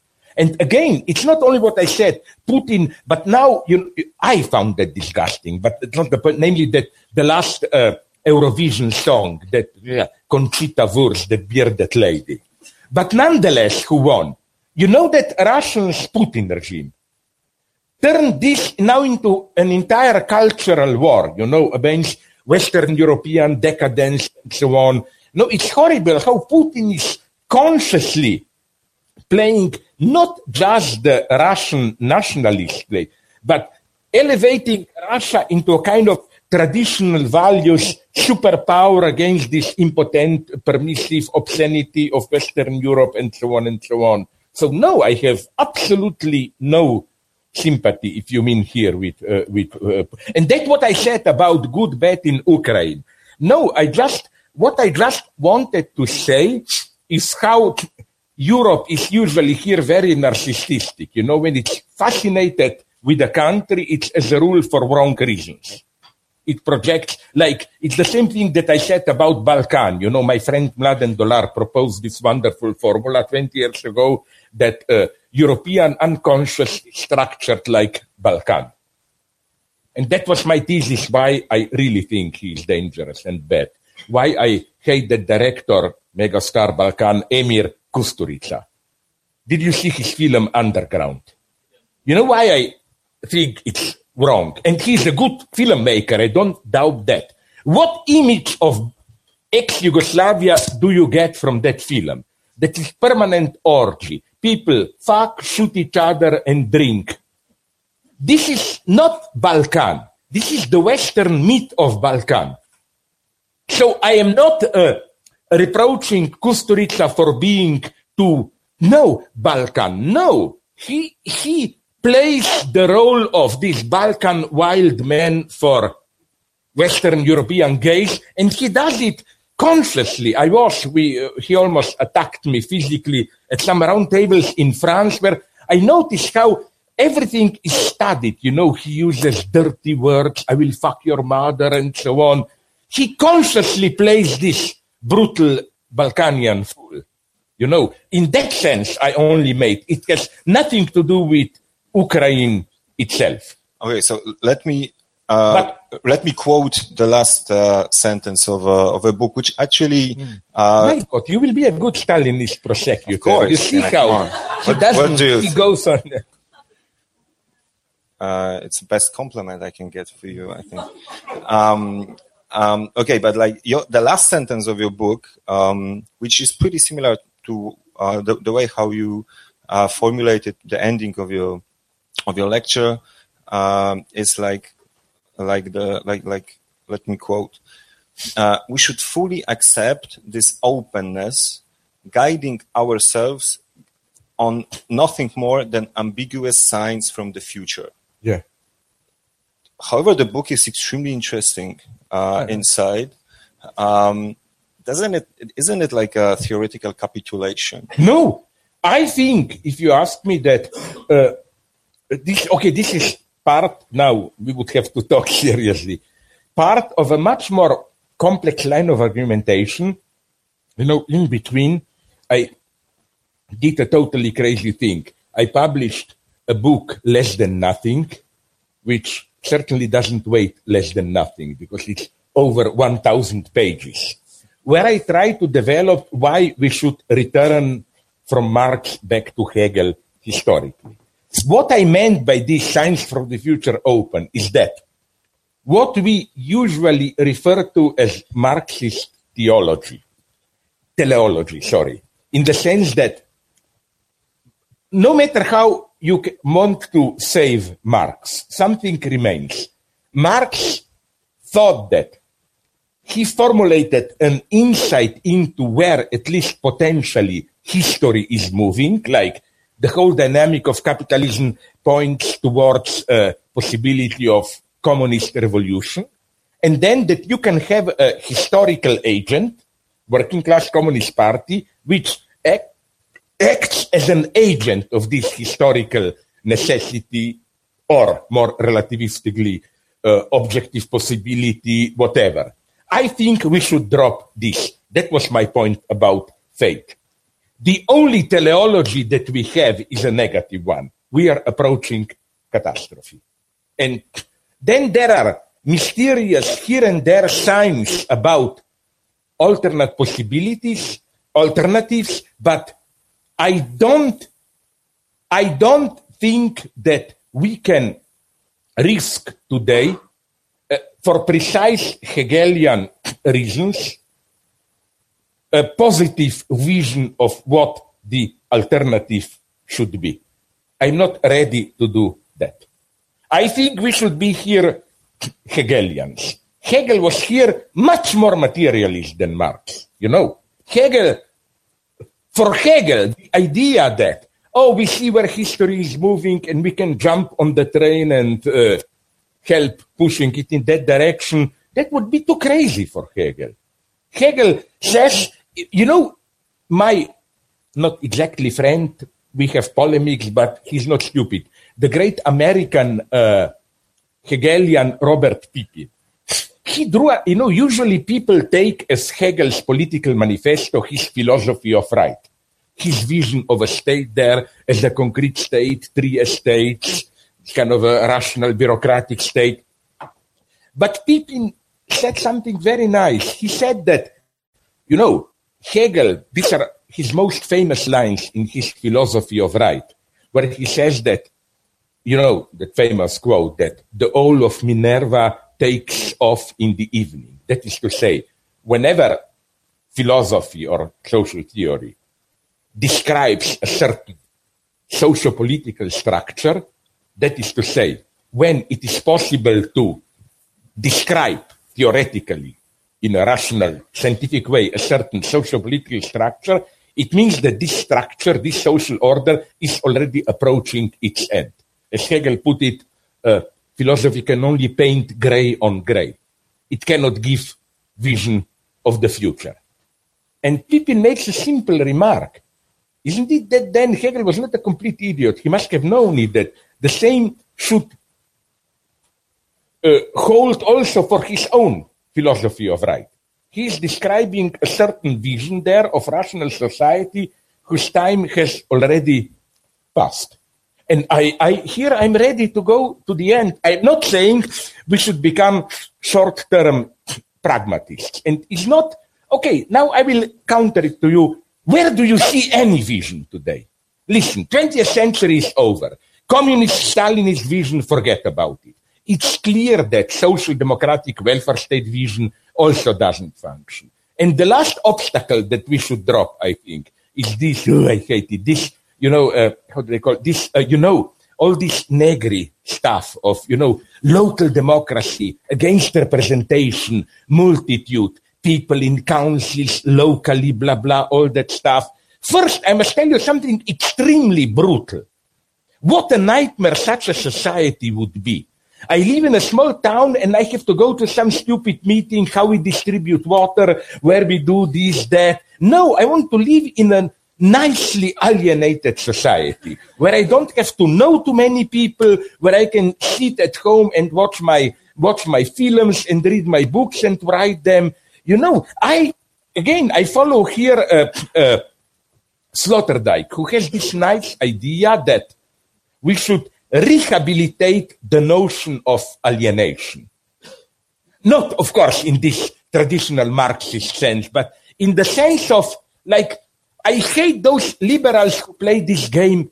Oh, we have a duty to learn other cultures and so on. We are already caught in this superego logic, you know, that of course you never understand the others because you also don't understand yourself. We don't. So I let my ideal society is not where I have to study other people's uh, customs and, uh, but uh, a society where, let's say, I live in a big apartment house. My one of my neighbors is Iranian, the other Latino American, a Chinese, and we politely ignore each other. I would love to live in such a society, not in a society where they would tell me, "Oh, would you like to taste our food?" and then I said no and I proclaimed a racist or whatever. You know, I, I, I, we don't have to interpenetrate each other totally and so on. I mean, so again, uh, in this sense, I'm saying all these models of 20th century, all, and I exactly believe in what we quoted. All we have is some wonderful signs from the future in the sense of elements for utopia. Like I think in one of my books, I quote that one. It's maybe the most beautiful one. It's an, I'm sorry if some of you know it, an empirical research from one of the big universities. I quote it, which showed something so paradoxical. They measured the relationship between the quality of your work and how well you are paid. And they come to a wonderful result when you reach a certain income, not a very high one, just so that you can relatively comfortably survive, not only it doesn't matter how well you are paid, like if you are paid more, you will do the same work. No, if you are paid much more, even your work will be better. Sorry, will be worse.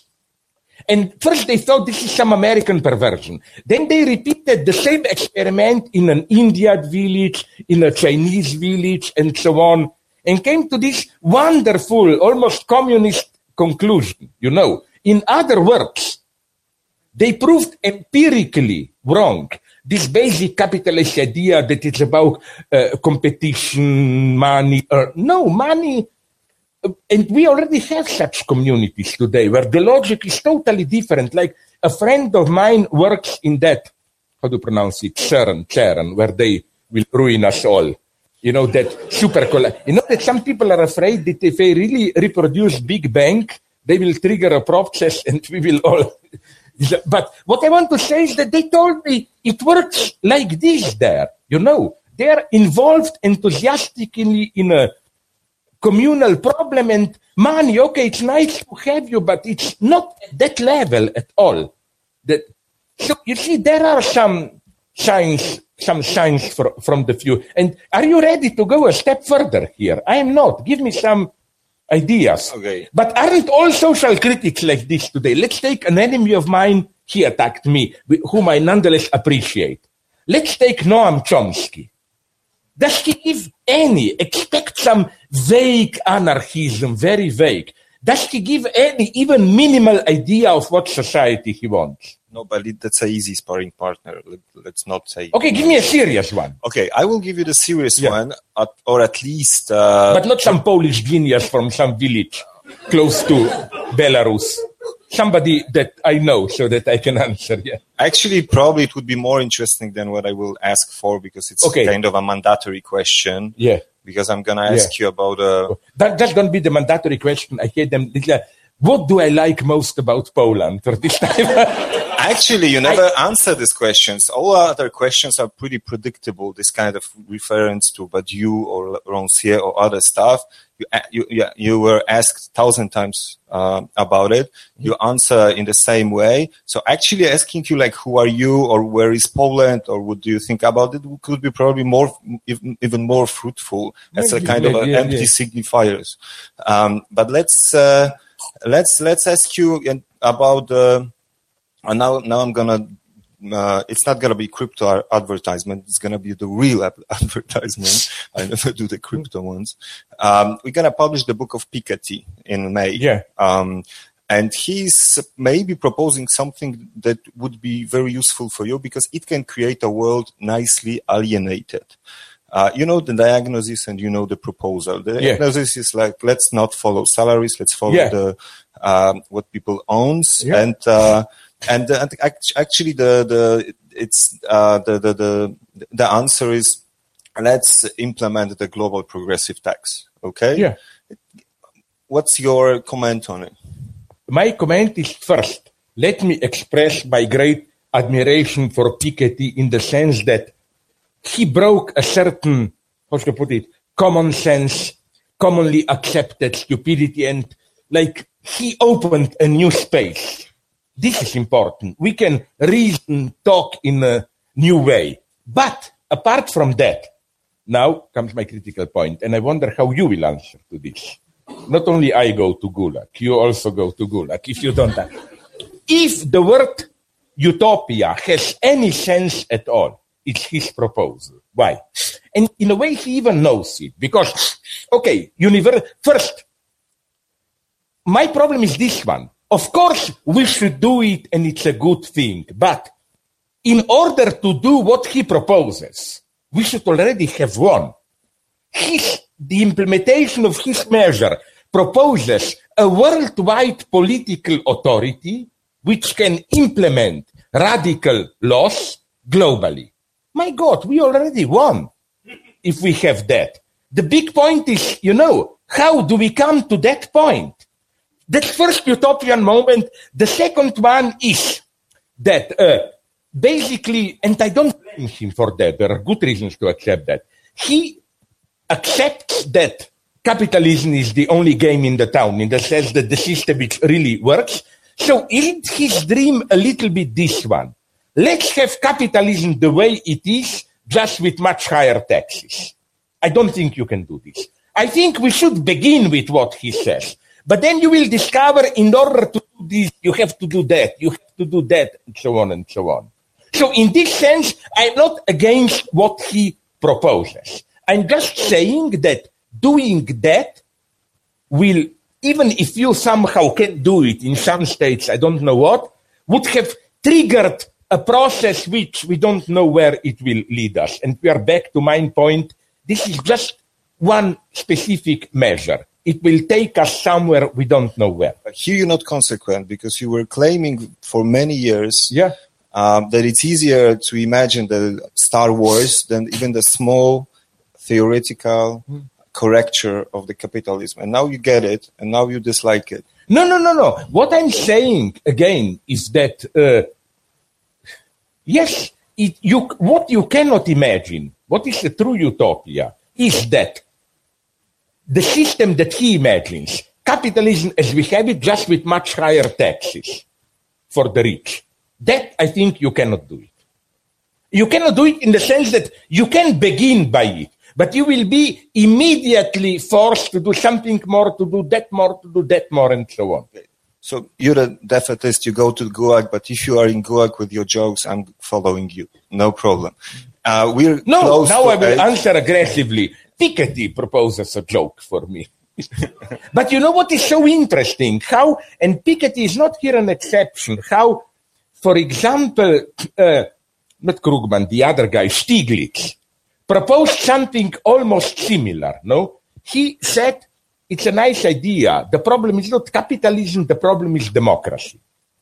But it's the same utopia that with a more authentically democratic system where political parties would not be controlled by all those secret funding blah, blah, rich people, we could simply change the laws, uh, higher taxes, and it, I don't think it works as simply as that. I'm always from, and that's my lesson from my communist youth in the sense of living under communism.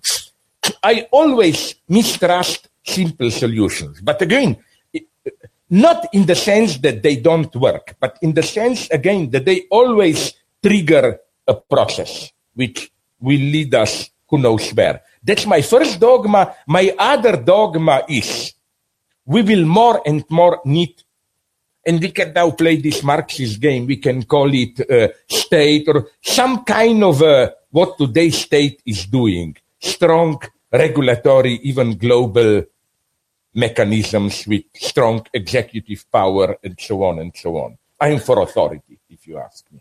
All right. Now, you ask Slavoj Žižek, uh, but let me first uh, check how many hands we have. So hands up. One, two. Huh? I noticed you revisionism. You count only on the right side. They were no? prepared. No. I noticed it. You brutally ignored the left. My brother from Israel. You want to ask question? Okay, so we have three, then four. How many can you take? Uh, just, I really, I promise, try to give short answers. But since I'm getting old and senile, can I answer one by one fast? Of I'm course, not good of at course. this. Come on. And I promise I will. Everybody wants to have your answer on his or her own. So, um, so the fifth one we need, and we're gonna. Uh, is there any fifth question? Ah, finally, radical left. I hope you. Um, okay, so uh, Agata was first. Thank you. I, I totally enjoy the last time I met you was in Chicago, I think, no? I think it was in Chicago. Yes, that's true. well, um, I totally enjoy everything you said. But when you course. start, you are a, uh, what they call, I mean it in loving way. of course, you, you immediately know By what I'm going I mean, to say. When you start like this, I already see how you are sharpening the knife there. I, can, I can show my hands. No, no night there. Because uh, you're a sovereign exception in the world of today's left. You are, because you can say all the things that you said right now about the necessity of uh, defending the European Enlightenment, the West as a light culture. Uh, for the world, the sort of old school emancipatory values, defense of universalism against the postmodern flexible identities and so on. Yeah. And you can get away with it and still Yeah, remain more a and more- leftist. but and it's more and more difficult. okay. I'm, I'm more and I'm- more I'm, denounced I'm fascist. heading and- towards it. Yeah, okay. yeah. So if I say said this, and actually I'm doing it all the time to my students, and especially about this Negri Yeah. stuff. I totally enjoyed what you said about them. They immediately dubbed me a neocon. Oh, you're just telling me the sort of the old old hat my reaction neoconser- neoconservative neoconservative critic. and I said so my so Yeah, my sorry, question sorry. my question is because you know I'm not a sovereign exception in the world of the left. I'm probably closer to the liberal center. I'm not ashamed of it. But no my- problem. When we take power, it's not gulag, but Yeah. re-education I know, camp. I know, I know. It will be beautiful. For two years, you know- you will get up at five. No, I end up I I'll end up in a purgatory, purgatory, and I'll end up in Uh, the Central Committee will decide who is we. Certainly not you. Okay? no, no, no. Just Because we is not the one who asks this question. Sorry, let's go. no, just like in a rapture, I will end up in eternal purgatory because I will never say I love But Slavoj maybe this is the true. But maybe this is the true paradise. You know all these jokes that probably uh, heaven is the most boring place where. Yeah, sure. But no, my question, Yeah. back to the question is, where is the difference? Where is, where is the difference between what you say about And? the necessity of necessity of the defendment of Western culture, Yeah, yeah. light culture, and so on, and what basically the liberal center or the neocons are saying? Okay, I can give you a short, precise Yes, answer. just, just that's what I want. With all my terrible skepsis about 20th century solutions, and the reason I still am some kind of a Marxist, I think, to put it very simply, that there are a series of systemic antagonisms in today's world. Uh, from uh, biogenetics, the reason why Fukuyama is no longer a Fukuyamaist, to, uh, to ecology, to financial capital, intellectual property, to new forms of apartheid, and so on, I don't see how, in the long term, liberal democratic capitalism will be able to not to resolve them. Maybe they cannot be resolved, but even to deal with these problems. And I don't know what, but I think some force which is not the market force or whatever will have to enter the game. How to do it? I don't know, but we are, you know, but when people say, oh, you are crazy, my answer is, my God, I trust Hollywood. Look, the latest Hollywood blockbusters, they know about class struggle, what once was called. Look at uh, Hunger Games, uh, Elysium, and so on. Hollywood is obsessed with this, maybe right inside that. If we allow things to go on the way they do, we are approaching a new apartheid society and so on. So I'm like communist by default, you know what I mean? Like I'm not, I'm not having a big vision what it will be. I'm just saying negatively. Yeah, absolutely. Absolutely. With, ple- and with pleasure, if I may put it like this. Yes. But what you said about conservatism. Ah, Mark somewhere. No, but before it was like, you sound like a neocon. Uh, uh, uh, uh Mark somewhere said something very beautiful. He said that there is a legacy, authentic, in conservative values, but only a true radical revolutionary can redeem them. That would be my motto. Very nice one. You find this in Benjamin, in Marx, in all true. This is why authentic leftist is never a simple progressist. You know, we are just uh, moving, whatever. Okay, the second one. Uh, I, I want to ask you because uh, first time I hear Slavoj Žižek uh, making some positive statements, like, uh, for example, um, convincing people to be self-entrepreneurs and. Uh, but wait a minute, like I this. criticize that. I think it's. Why do you think a positive statement? I'm okay. qualified by that. I think that mm-hmm. it's the best ideological invention that you can imagine. It proposed you the very form of actual slavery as the form of your freedom. But sorry to interrupt you. Go on. Okay, that, that changes the point uh, a little bit because uh, I mean the the effect of uh, of speech can be can be different. In met, met, it doesn't, doesn't matter. You are a very ironic philosopher, so uh, you use irony often. So I think that uh, it's sometimes hard to recognize what the statements really are. So maybe I'm wrong, but you I had this impression that you made some uh, positive statements here uh, so at this point was, uh, for example, the American role in the modern in this current situation of being a policeman. This one was a sort of like a positive statement towards American politics, and the other one was uh, probably Agata was asking about this uh, difference between being neoconservative uh, in this sense that that the um, the machine of, uh, of criticism can produce an effect that uh, is, can uh, destroy so, any any kind of um, practices. I mean, except of discursive practice. That's my, my question is that because you're a writer and so you're um, and you're a critical writer, uh, what do you see other uh, other positive uh, practices. Uh, what are they? Also on discursive level, but also on the practical level. Uh, as a communicate, uh, maybe in communication. Yeah, yeah. Okay, forms. very briefly.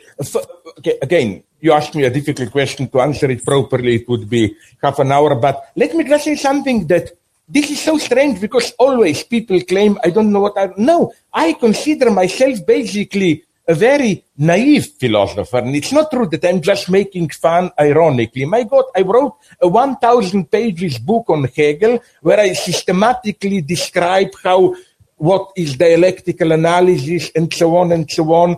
Uh, so, uh, I think that on the contrary, today's system is already ironic. The whole pro, like, I'll put it in this way, just to give a very short answer. You know, I publish without meeting any of them. That stupid book, Comradely Greetings, me and the Pussy Riot sex symbol that Nadezhda Tolokonnikova, no? And it was interesting because it was just a commercial endeavor. There was a genuine conflict there between the two of us. Her idea was that, and for me this is a nightmare. Her idea is that we have a system, stability, rules, and then we have these crazy moments of explosion, holy fool, uh, you know, uh, uh, uh freedom, liberation. And uh, I told her that he, she is not, she is not respectful enough towards their own practice. For example, what they did in that stupid Moscow church, that dance. I don't read it like this. We have there the official power caught in its rituals, and then through our ironic staging, we subverted it. No, the message should be the true brutal ironist who mocks us all is Putin regime itself. So it's totally wrong to see the opposition as, you know, we are the fresh wind of madness, carnival against uh, stable bureaucratic structures. We don't need carnival. We need better bureaucratic structures, my, my God, you know. At that point, Putin should be beaten. Because I hate this typical right-wing celebration of revolution where they say, okay, things get boring once every 20 years. You need a little bit of comedy, revolution, blah, blah. And then what? Then uh, the day after things return to normal. No, I'm here even uh, brutally a realist. Uh, I think it's easy to do these cheap big events, you know. You see 100,000 people on Tahrir Square, we all cry, oh my God, what a great thing. Fuck it. What interests me is how the difference is felt the day after. When the enthusiasm is over, are there any actual changes? If we don't find the solution here, then there will be always the same formula repeated as in Egypt. You have a minority which does its carnival, freedom, blah, blah, and then you have a free vote.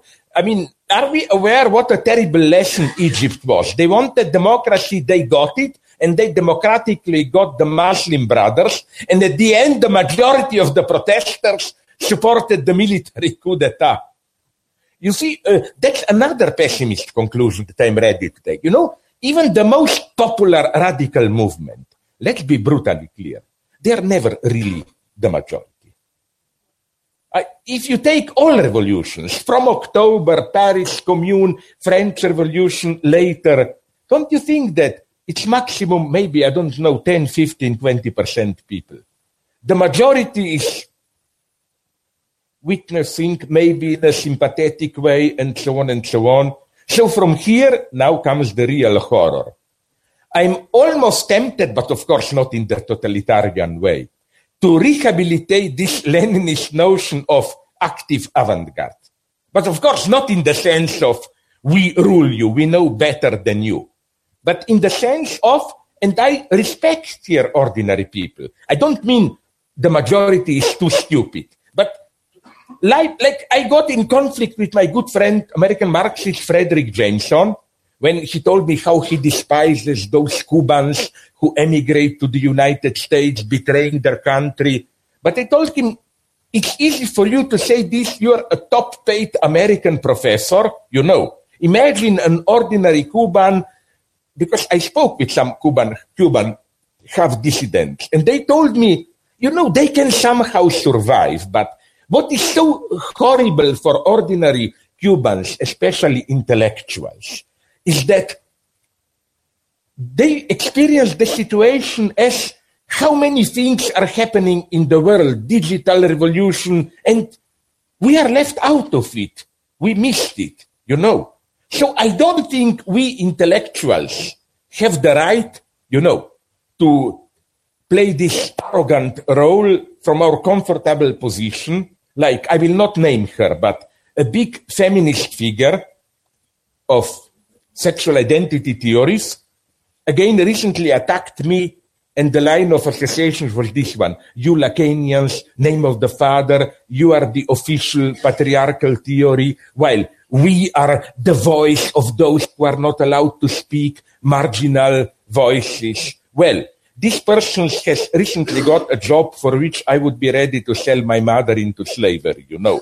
$350,000 per year with obligation only one course to teach per year, one semester, five room apartment on Riverside Drive and so on, assistant and so on. So I'm a little bit sick and tired of these academics who claim to be, you know, radically subversive, but in this, as you said, shitty discursive way, you know, like we are the voice of those whose voice should not be heard and so on and so on. Here I am effectively an iconoclast and this may amuse you. Uh, recently, last summer, I did something that I never thought it will be possible for me to do it. I took three months, sorry, three weeks, and I rewrote Antigone and it works very well. It is already accepted by Croat National Theatre. They will get Astor, the big German director, and uh, then there are already offers from, my God, maybe I will even earn some money from, but you know what I did it, no? I did it in a Brechtian way. Maybe you know the story, no? It, I really rewrote it all with many uh, ironic historical references. The idea is this one.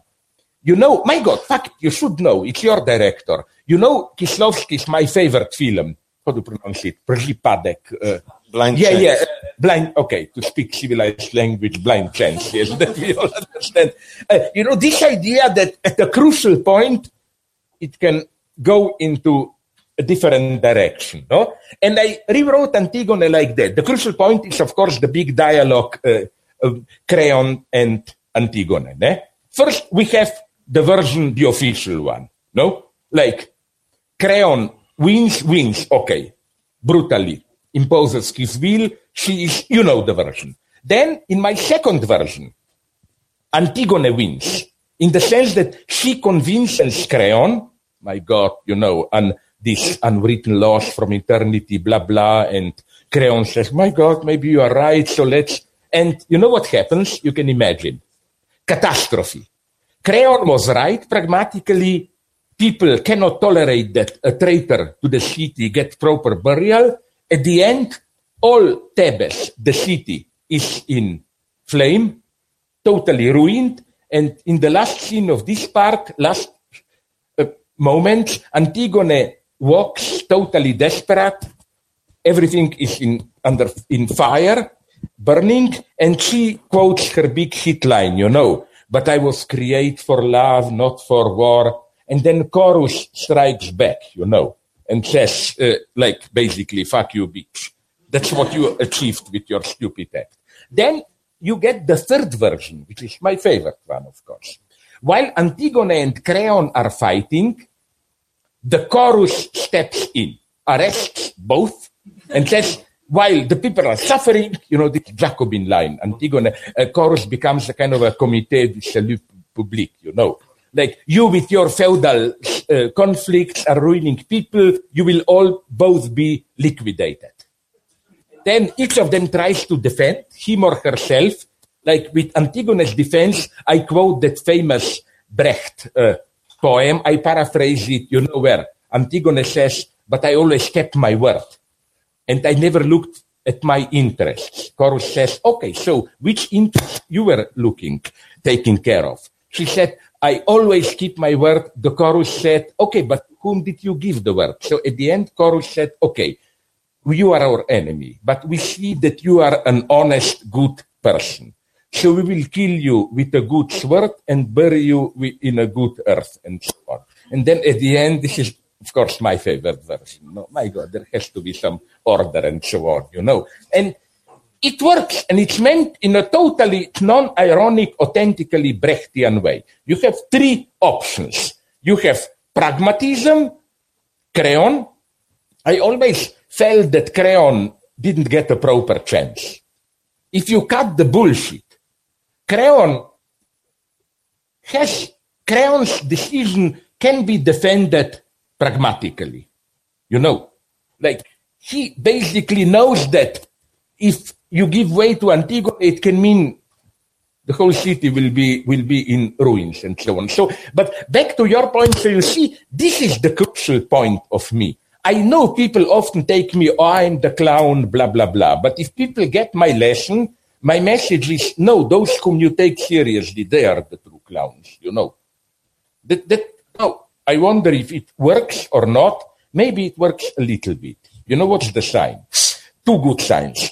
A, that I'm often attacked from both sides. Like I'm proud of my book, Welcome to the Desert of the Real, which was translated my only book into Arab and in Cairo and in into Hebrew in Tel Aviv, and I loved it. Jerusalem Post accused me of the most uh, of uh, uh, the most perfidious uh, uh, anti-Semitism.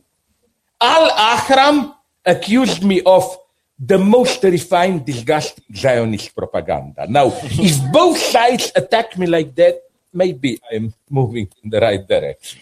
But I will stop now. Before the third question, let me a bit redirect it because um, uh, I, the, the people who are standing, maybe you should get the occasion to ask. Finally, you noticed the working class. I was, I was. No, but afraid. I, but okay, but eventually I did it. So, is there any question? Then we can make an excuse. Okay. Um, is there any? Of course. Okay. If not, then uh, Anna. Now I will be a new ager and tell you. You know, a new ager would ask you. I hate this new age jargon. Don't how their silence tells more than all the words. You know this new age bullshit. Okay, let's go on. Okay. Um. First of all, thank you very much. My my question is going to somewhat repeat the, the first question that you were asked. Yeah. And you you said something to the extent that Marx you paraphrased Marx saying that it takes a real revolutionary to understand the truth that is hidden in conservatism or something to, Yeah. to that extent, right? Yeah. And I th- I think it gives me a sort of a link to ask you about a thinker with whom Hmm. normally you're not associated with. And the reason I'm going to ask Just, I you hope about- it's not Schopenhauer. no, it's Foucault actually. And the reason that I'm ask, uh, I want to ask you about Foucault is because recently there is a lot of uh, sort of backlash in the literature. I don't know if you read in Jacobin or Zamora's book in, in, in France about the question whether Foucault was or was not a neoliberal based on his lectures on biopolitics that he gave in the hmm. Collège de hmm. France 78, 79. Hmm. And it seems to me that it relates quite a bit to the question that you were, you were just asked. What if perhaps the reason why you're not dubbed as a, as, as a neocon at the end of the day is because there is a certain link that you, you hold fast to Marxism, even though the content of it is not necessarily quite clear. What if the future of the left rests in a reinvention of maybe the neoliberal position as Foucault was reading it at the time? And so I was, I wanted to ask you about that. What is your relation to, to towards, first of all, Foucault's reading of neoliberalism? Perhaps the way out of this situation is actually working from it instead of resulting to what he would say is a, a philosophy more and more adapted to the 19th century rather to the 21st century.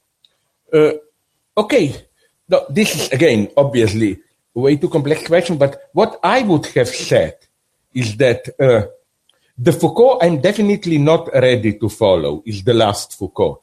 Uh, printed, not lectures, not seminars. You know, all that stuff about the care of the self and all that. I don't see any emancipatory potentially. And this is, for me, problem with many today's theoreticians who are generally perceived as subversive or whatever. For example, and I have personally good relations with her, Judith Butler. The problem for me with her is that what she describes as this subversive model, you know, no rule of law, no fixed identities. We constantly performatively undermine our identities, shifting, experimenting with ourselves. My reaction to this was, so what? That what she is describing is not a sub- something subversive threat to today's order. She's simply describing the implicit ideology of today's developed world.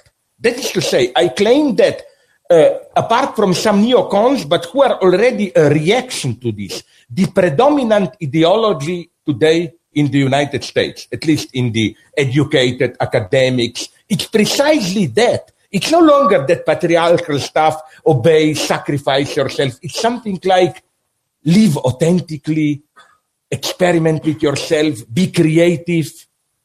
You know, something along those lines of what I call enlightened hedonism. You know, and this here I have a, here I have a, a problem with Foucault, but if we don't have time now to go in detail in Foucault, you know, which is for me, uh, his absolutely the best book, but one of the least popular ones. My God, at this moment, how is that methodological book called? Methodology of Knowledge? Yes, yes, yes. That's for me his best book because he does something wonderful there. The topic of the book are not systems but statements as events. It's really, it's a very Deleuzian book if you want. But when people claim that Foucault and Deleuze are together, what they forget is that uh, at the end they split politically also and so on. So again, uh, there are many things to be learned from Foucault. But I think uh, first when you said neoliberalism, again the big problem for me is what neoliberalism are you talking about? I don't think that any state is effectively practicing neoliberalism. United States, are you kidding? All this conservative, isn't this the basic fact? From Reagan onwards, we had all those presidents who were elected uh, uh, criticizing Washington bureaucracy and so on. They ended up even strengthening the state and so on.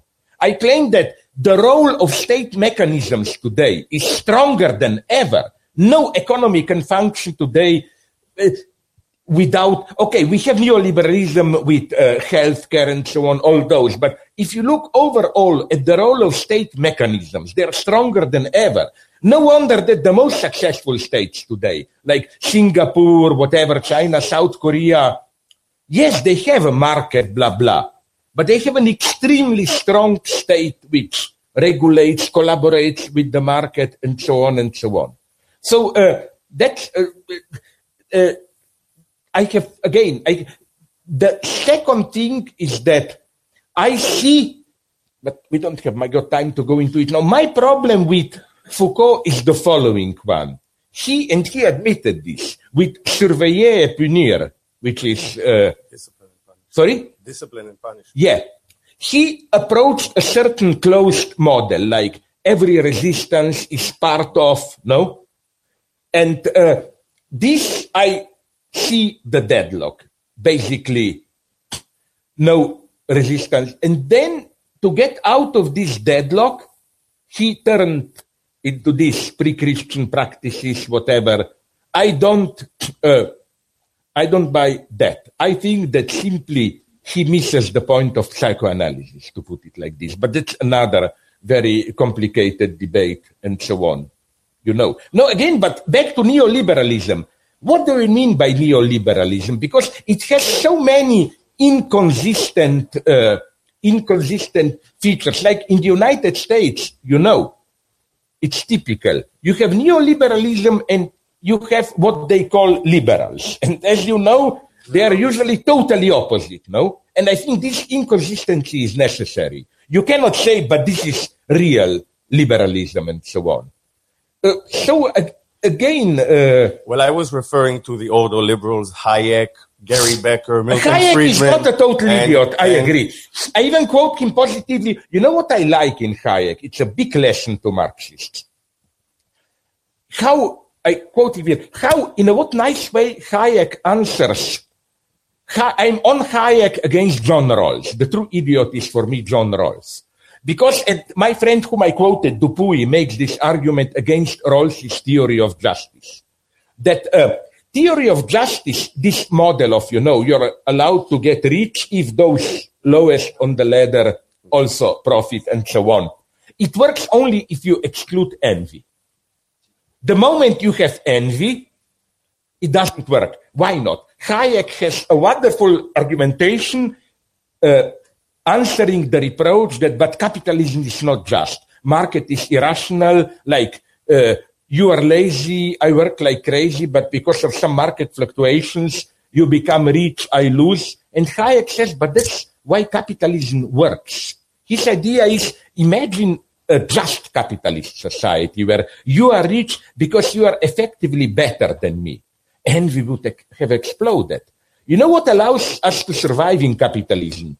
Let's say I become rich, you not, and you can still claim, yes, it's market luck, I'm an idiot, I was just lucky. I claim, and here I take the lesson of psychoanalysis that, and even Rousseau knew this when he distinguished amour de soi and amour propre, that, you know, envy is the big problem, which is connected with all this Lacanian topic, desire, desire of the other. You know, when I want something, I, who said this? The writer Gore Vidal. In capitalism, it's not important that I win.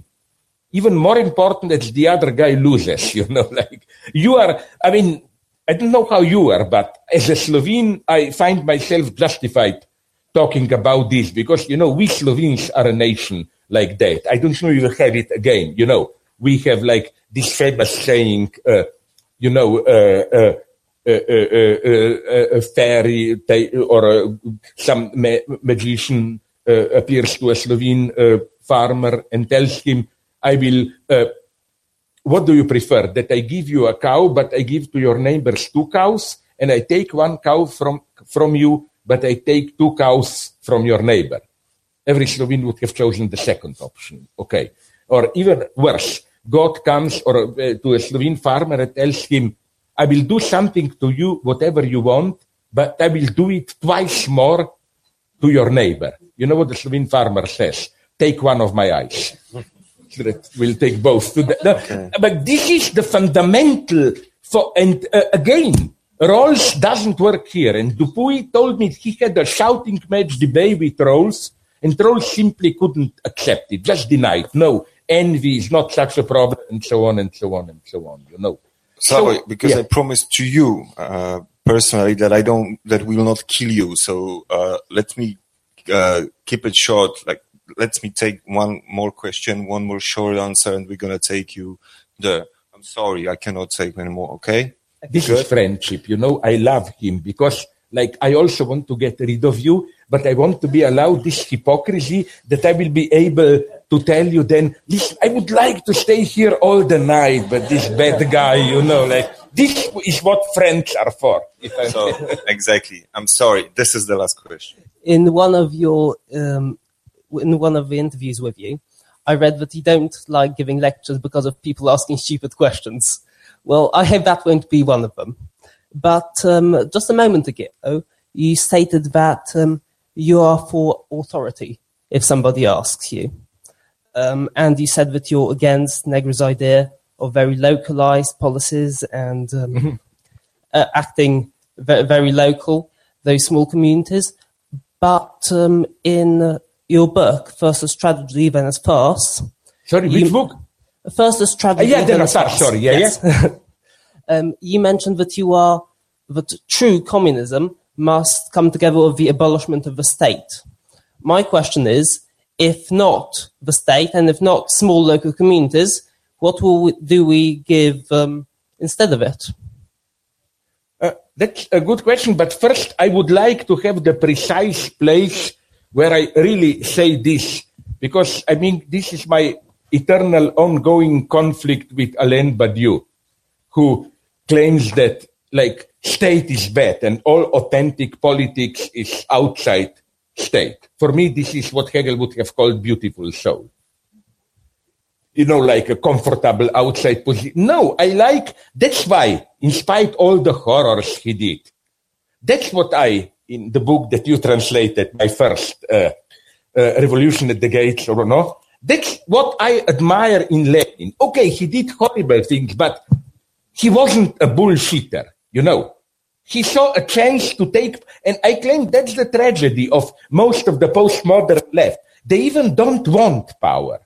They're just playing games. They want their, George Orwell, I quote him, had a, a wonderful, already in the late 30s, vicious attack on radical left.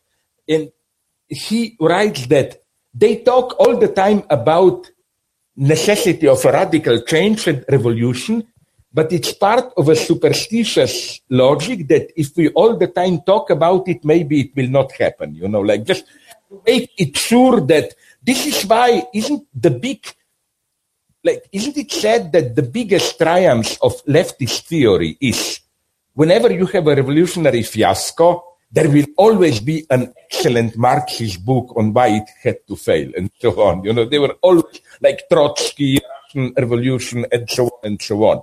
But what you, uh, uh, but briefly, but what you said about this, I hate and so on. My God, there, you know, we really live in uh, crazy times. That was obviously, I like maybe their bad taste. Here I am ironic often, not in pure theory, but when I made these remarks, I know what I said there in that interview. I said basically that I like universities if they are without students, the students uh, annoy you. But you know, I'm just testing it how you can, maybe you are better here because you Poles, you have this sense of nice intellectual irony. Like didn't your, who was it, Krzysztof Zanussi, do a He has a lot of it. Sorry? He's full of beautiful Polish irony. I know, but what I like is a title. Didn't you a book about graffiti writings, which has this title? Isn't this your proverb, as it were? What is life? A mortal disease, a disease which always ends by death and is transmitted by sex. You know, that spirit I like. But just to give you an idea of stupidity today, recently at an American talk, and I thought I need not explain it. Everyone would know that I'm kidding. I was referring to, you know, one of the best known statements on, of Samuel Beckett. After you fail, no? Go on, try again, fail again, fail better. Okay. As a pure bad taste joke, I claim that I read a new biography of Beckett where it is proven that when he was young and unemployed in his 30s, he worked as a social psychologist, specialized in sexual distress of young people, and that this was originally his advice to a young guy who failed in performing the sexual act. That he told him, try again, fail, but fail better, and so on. I thought it's an obvious bad taste, okay, maybe a bad joke irony. No, somebody attacked me. You didn't verify it. You are lying. Beckett didn't say that, and so on. In what society are we living? I mean, you know what I mean? Like, uh, that's okay, but let's drop that. Let's go to that authority. Listen, here I'm serious. In what sense? And I took in my new book, Trouble in Paradise, as an example, precisely, is this his name? You know, that last Auschwitz survivor who died a couple of years ago. Edelman, uh, no. Marek Edelman. Yeah, yeah. He's one of my heroes because I knew people who even knew him. I read his biography and so on, uh, uh, texts on him. You know, he was a miracle. He was a Bundist when he was young. He was in ghetto uprising, Warsaw uprising. He was with Solidarity, and then that's why he was totally excluded in Israel. He wrote letter of support to Palestinians, clearly saying them, no bombing, you shouldn't do this, but I see your struggle. And friend Udi Aloni, who told me his mother, Shulamit Aloni, was in the Rabin government minister of education. And she visited with him Poland. Uh, with uh, Rabin when he was prime minister. And he told me when Rabin saw Edelman, he didn't want to shake his hand. Like, oh. And then she told me that she put pressure on him, telling him, no, many Poles are anti-Semites. Are you crazy? Probably half of the government there is anti-Semitic. And you refuse to shake the hand to the only authentic Jew. But you see, the person like that is for me a true master. I tried to develop this. In the, that sense, master for me is not the one who gives orders, but didn't you experience this with a good teacher or whatever? Sometimes you encounter persons which simply made you aware of your potentials or freedoms. They don't tell you do this, do that, but they make you aware, my God, but I can do that.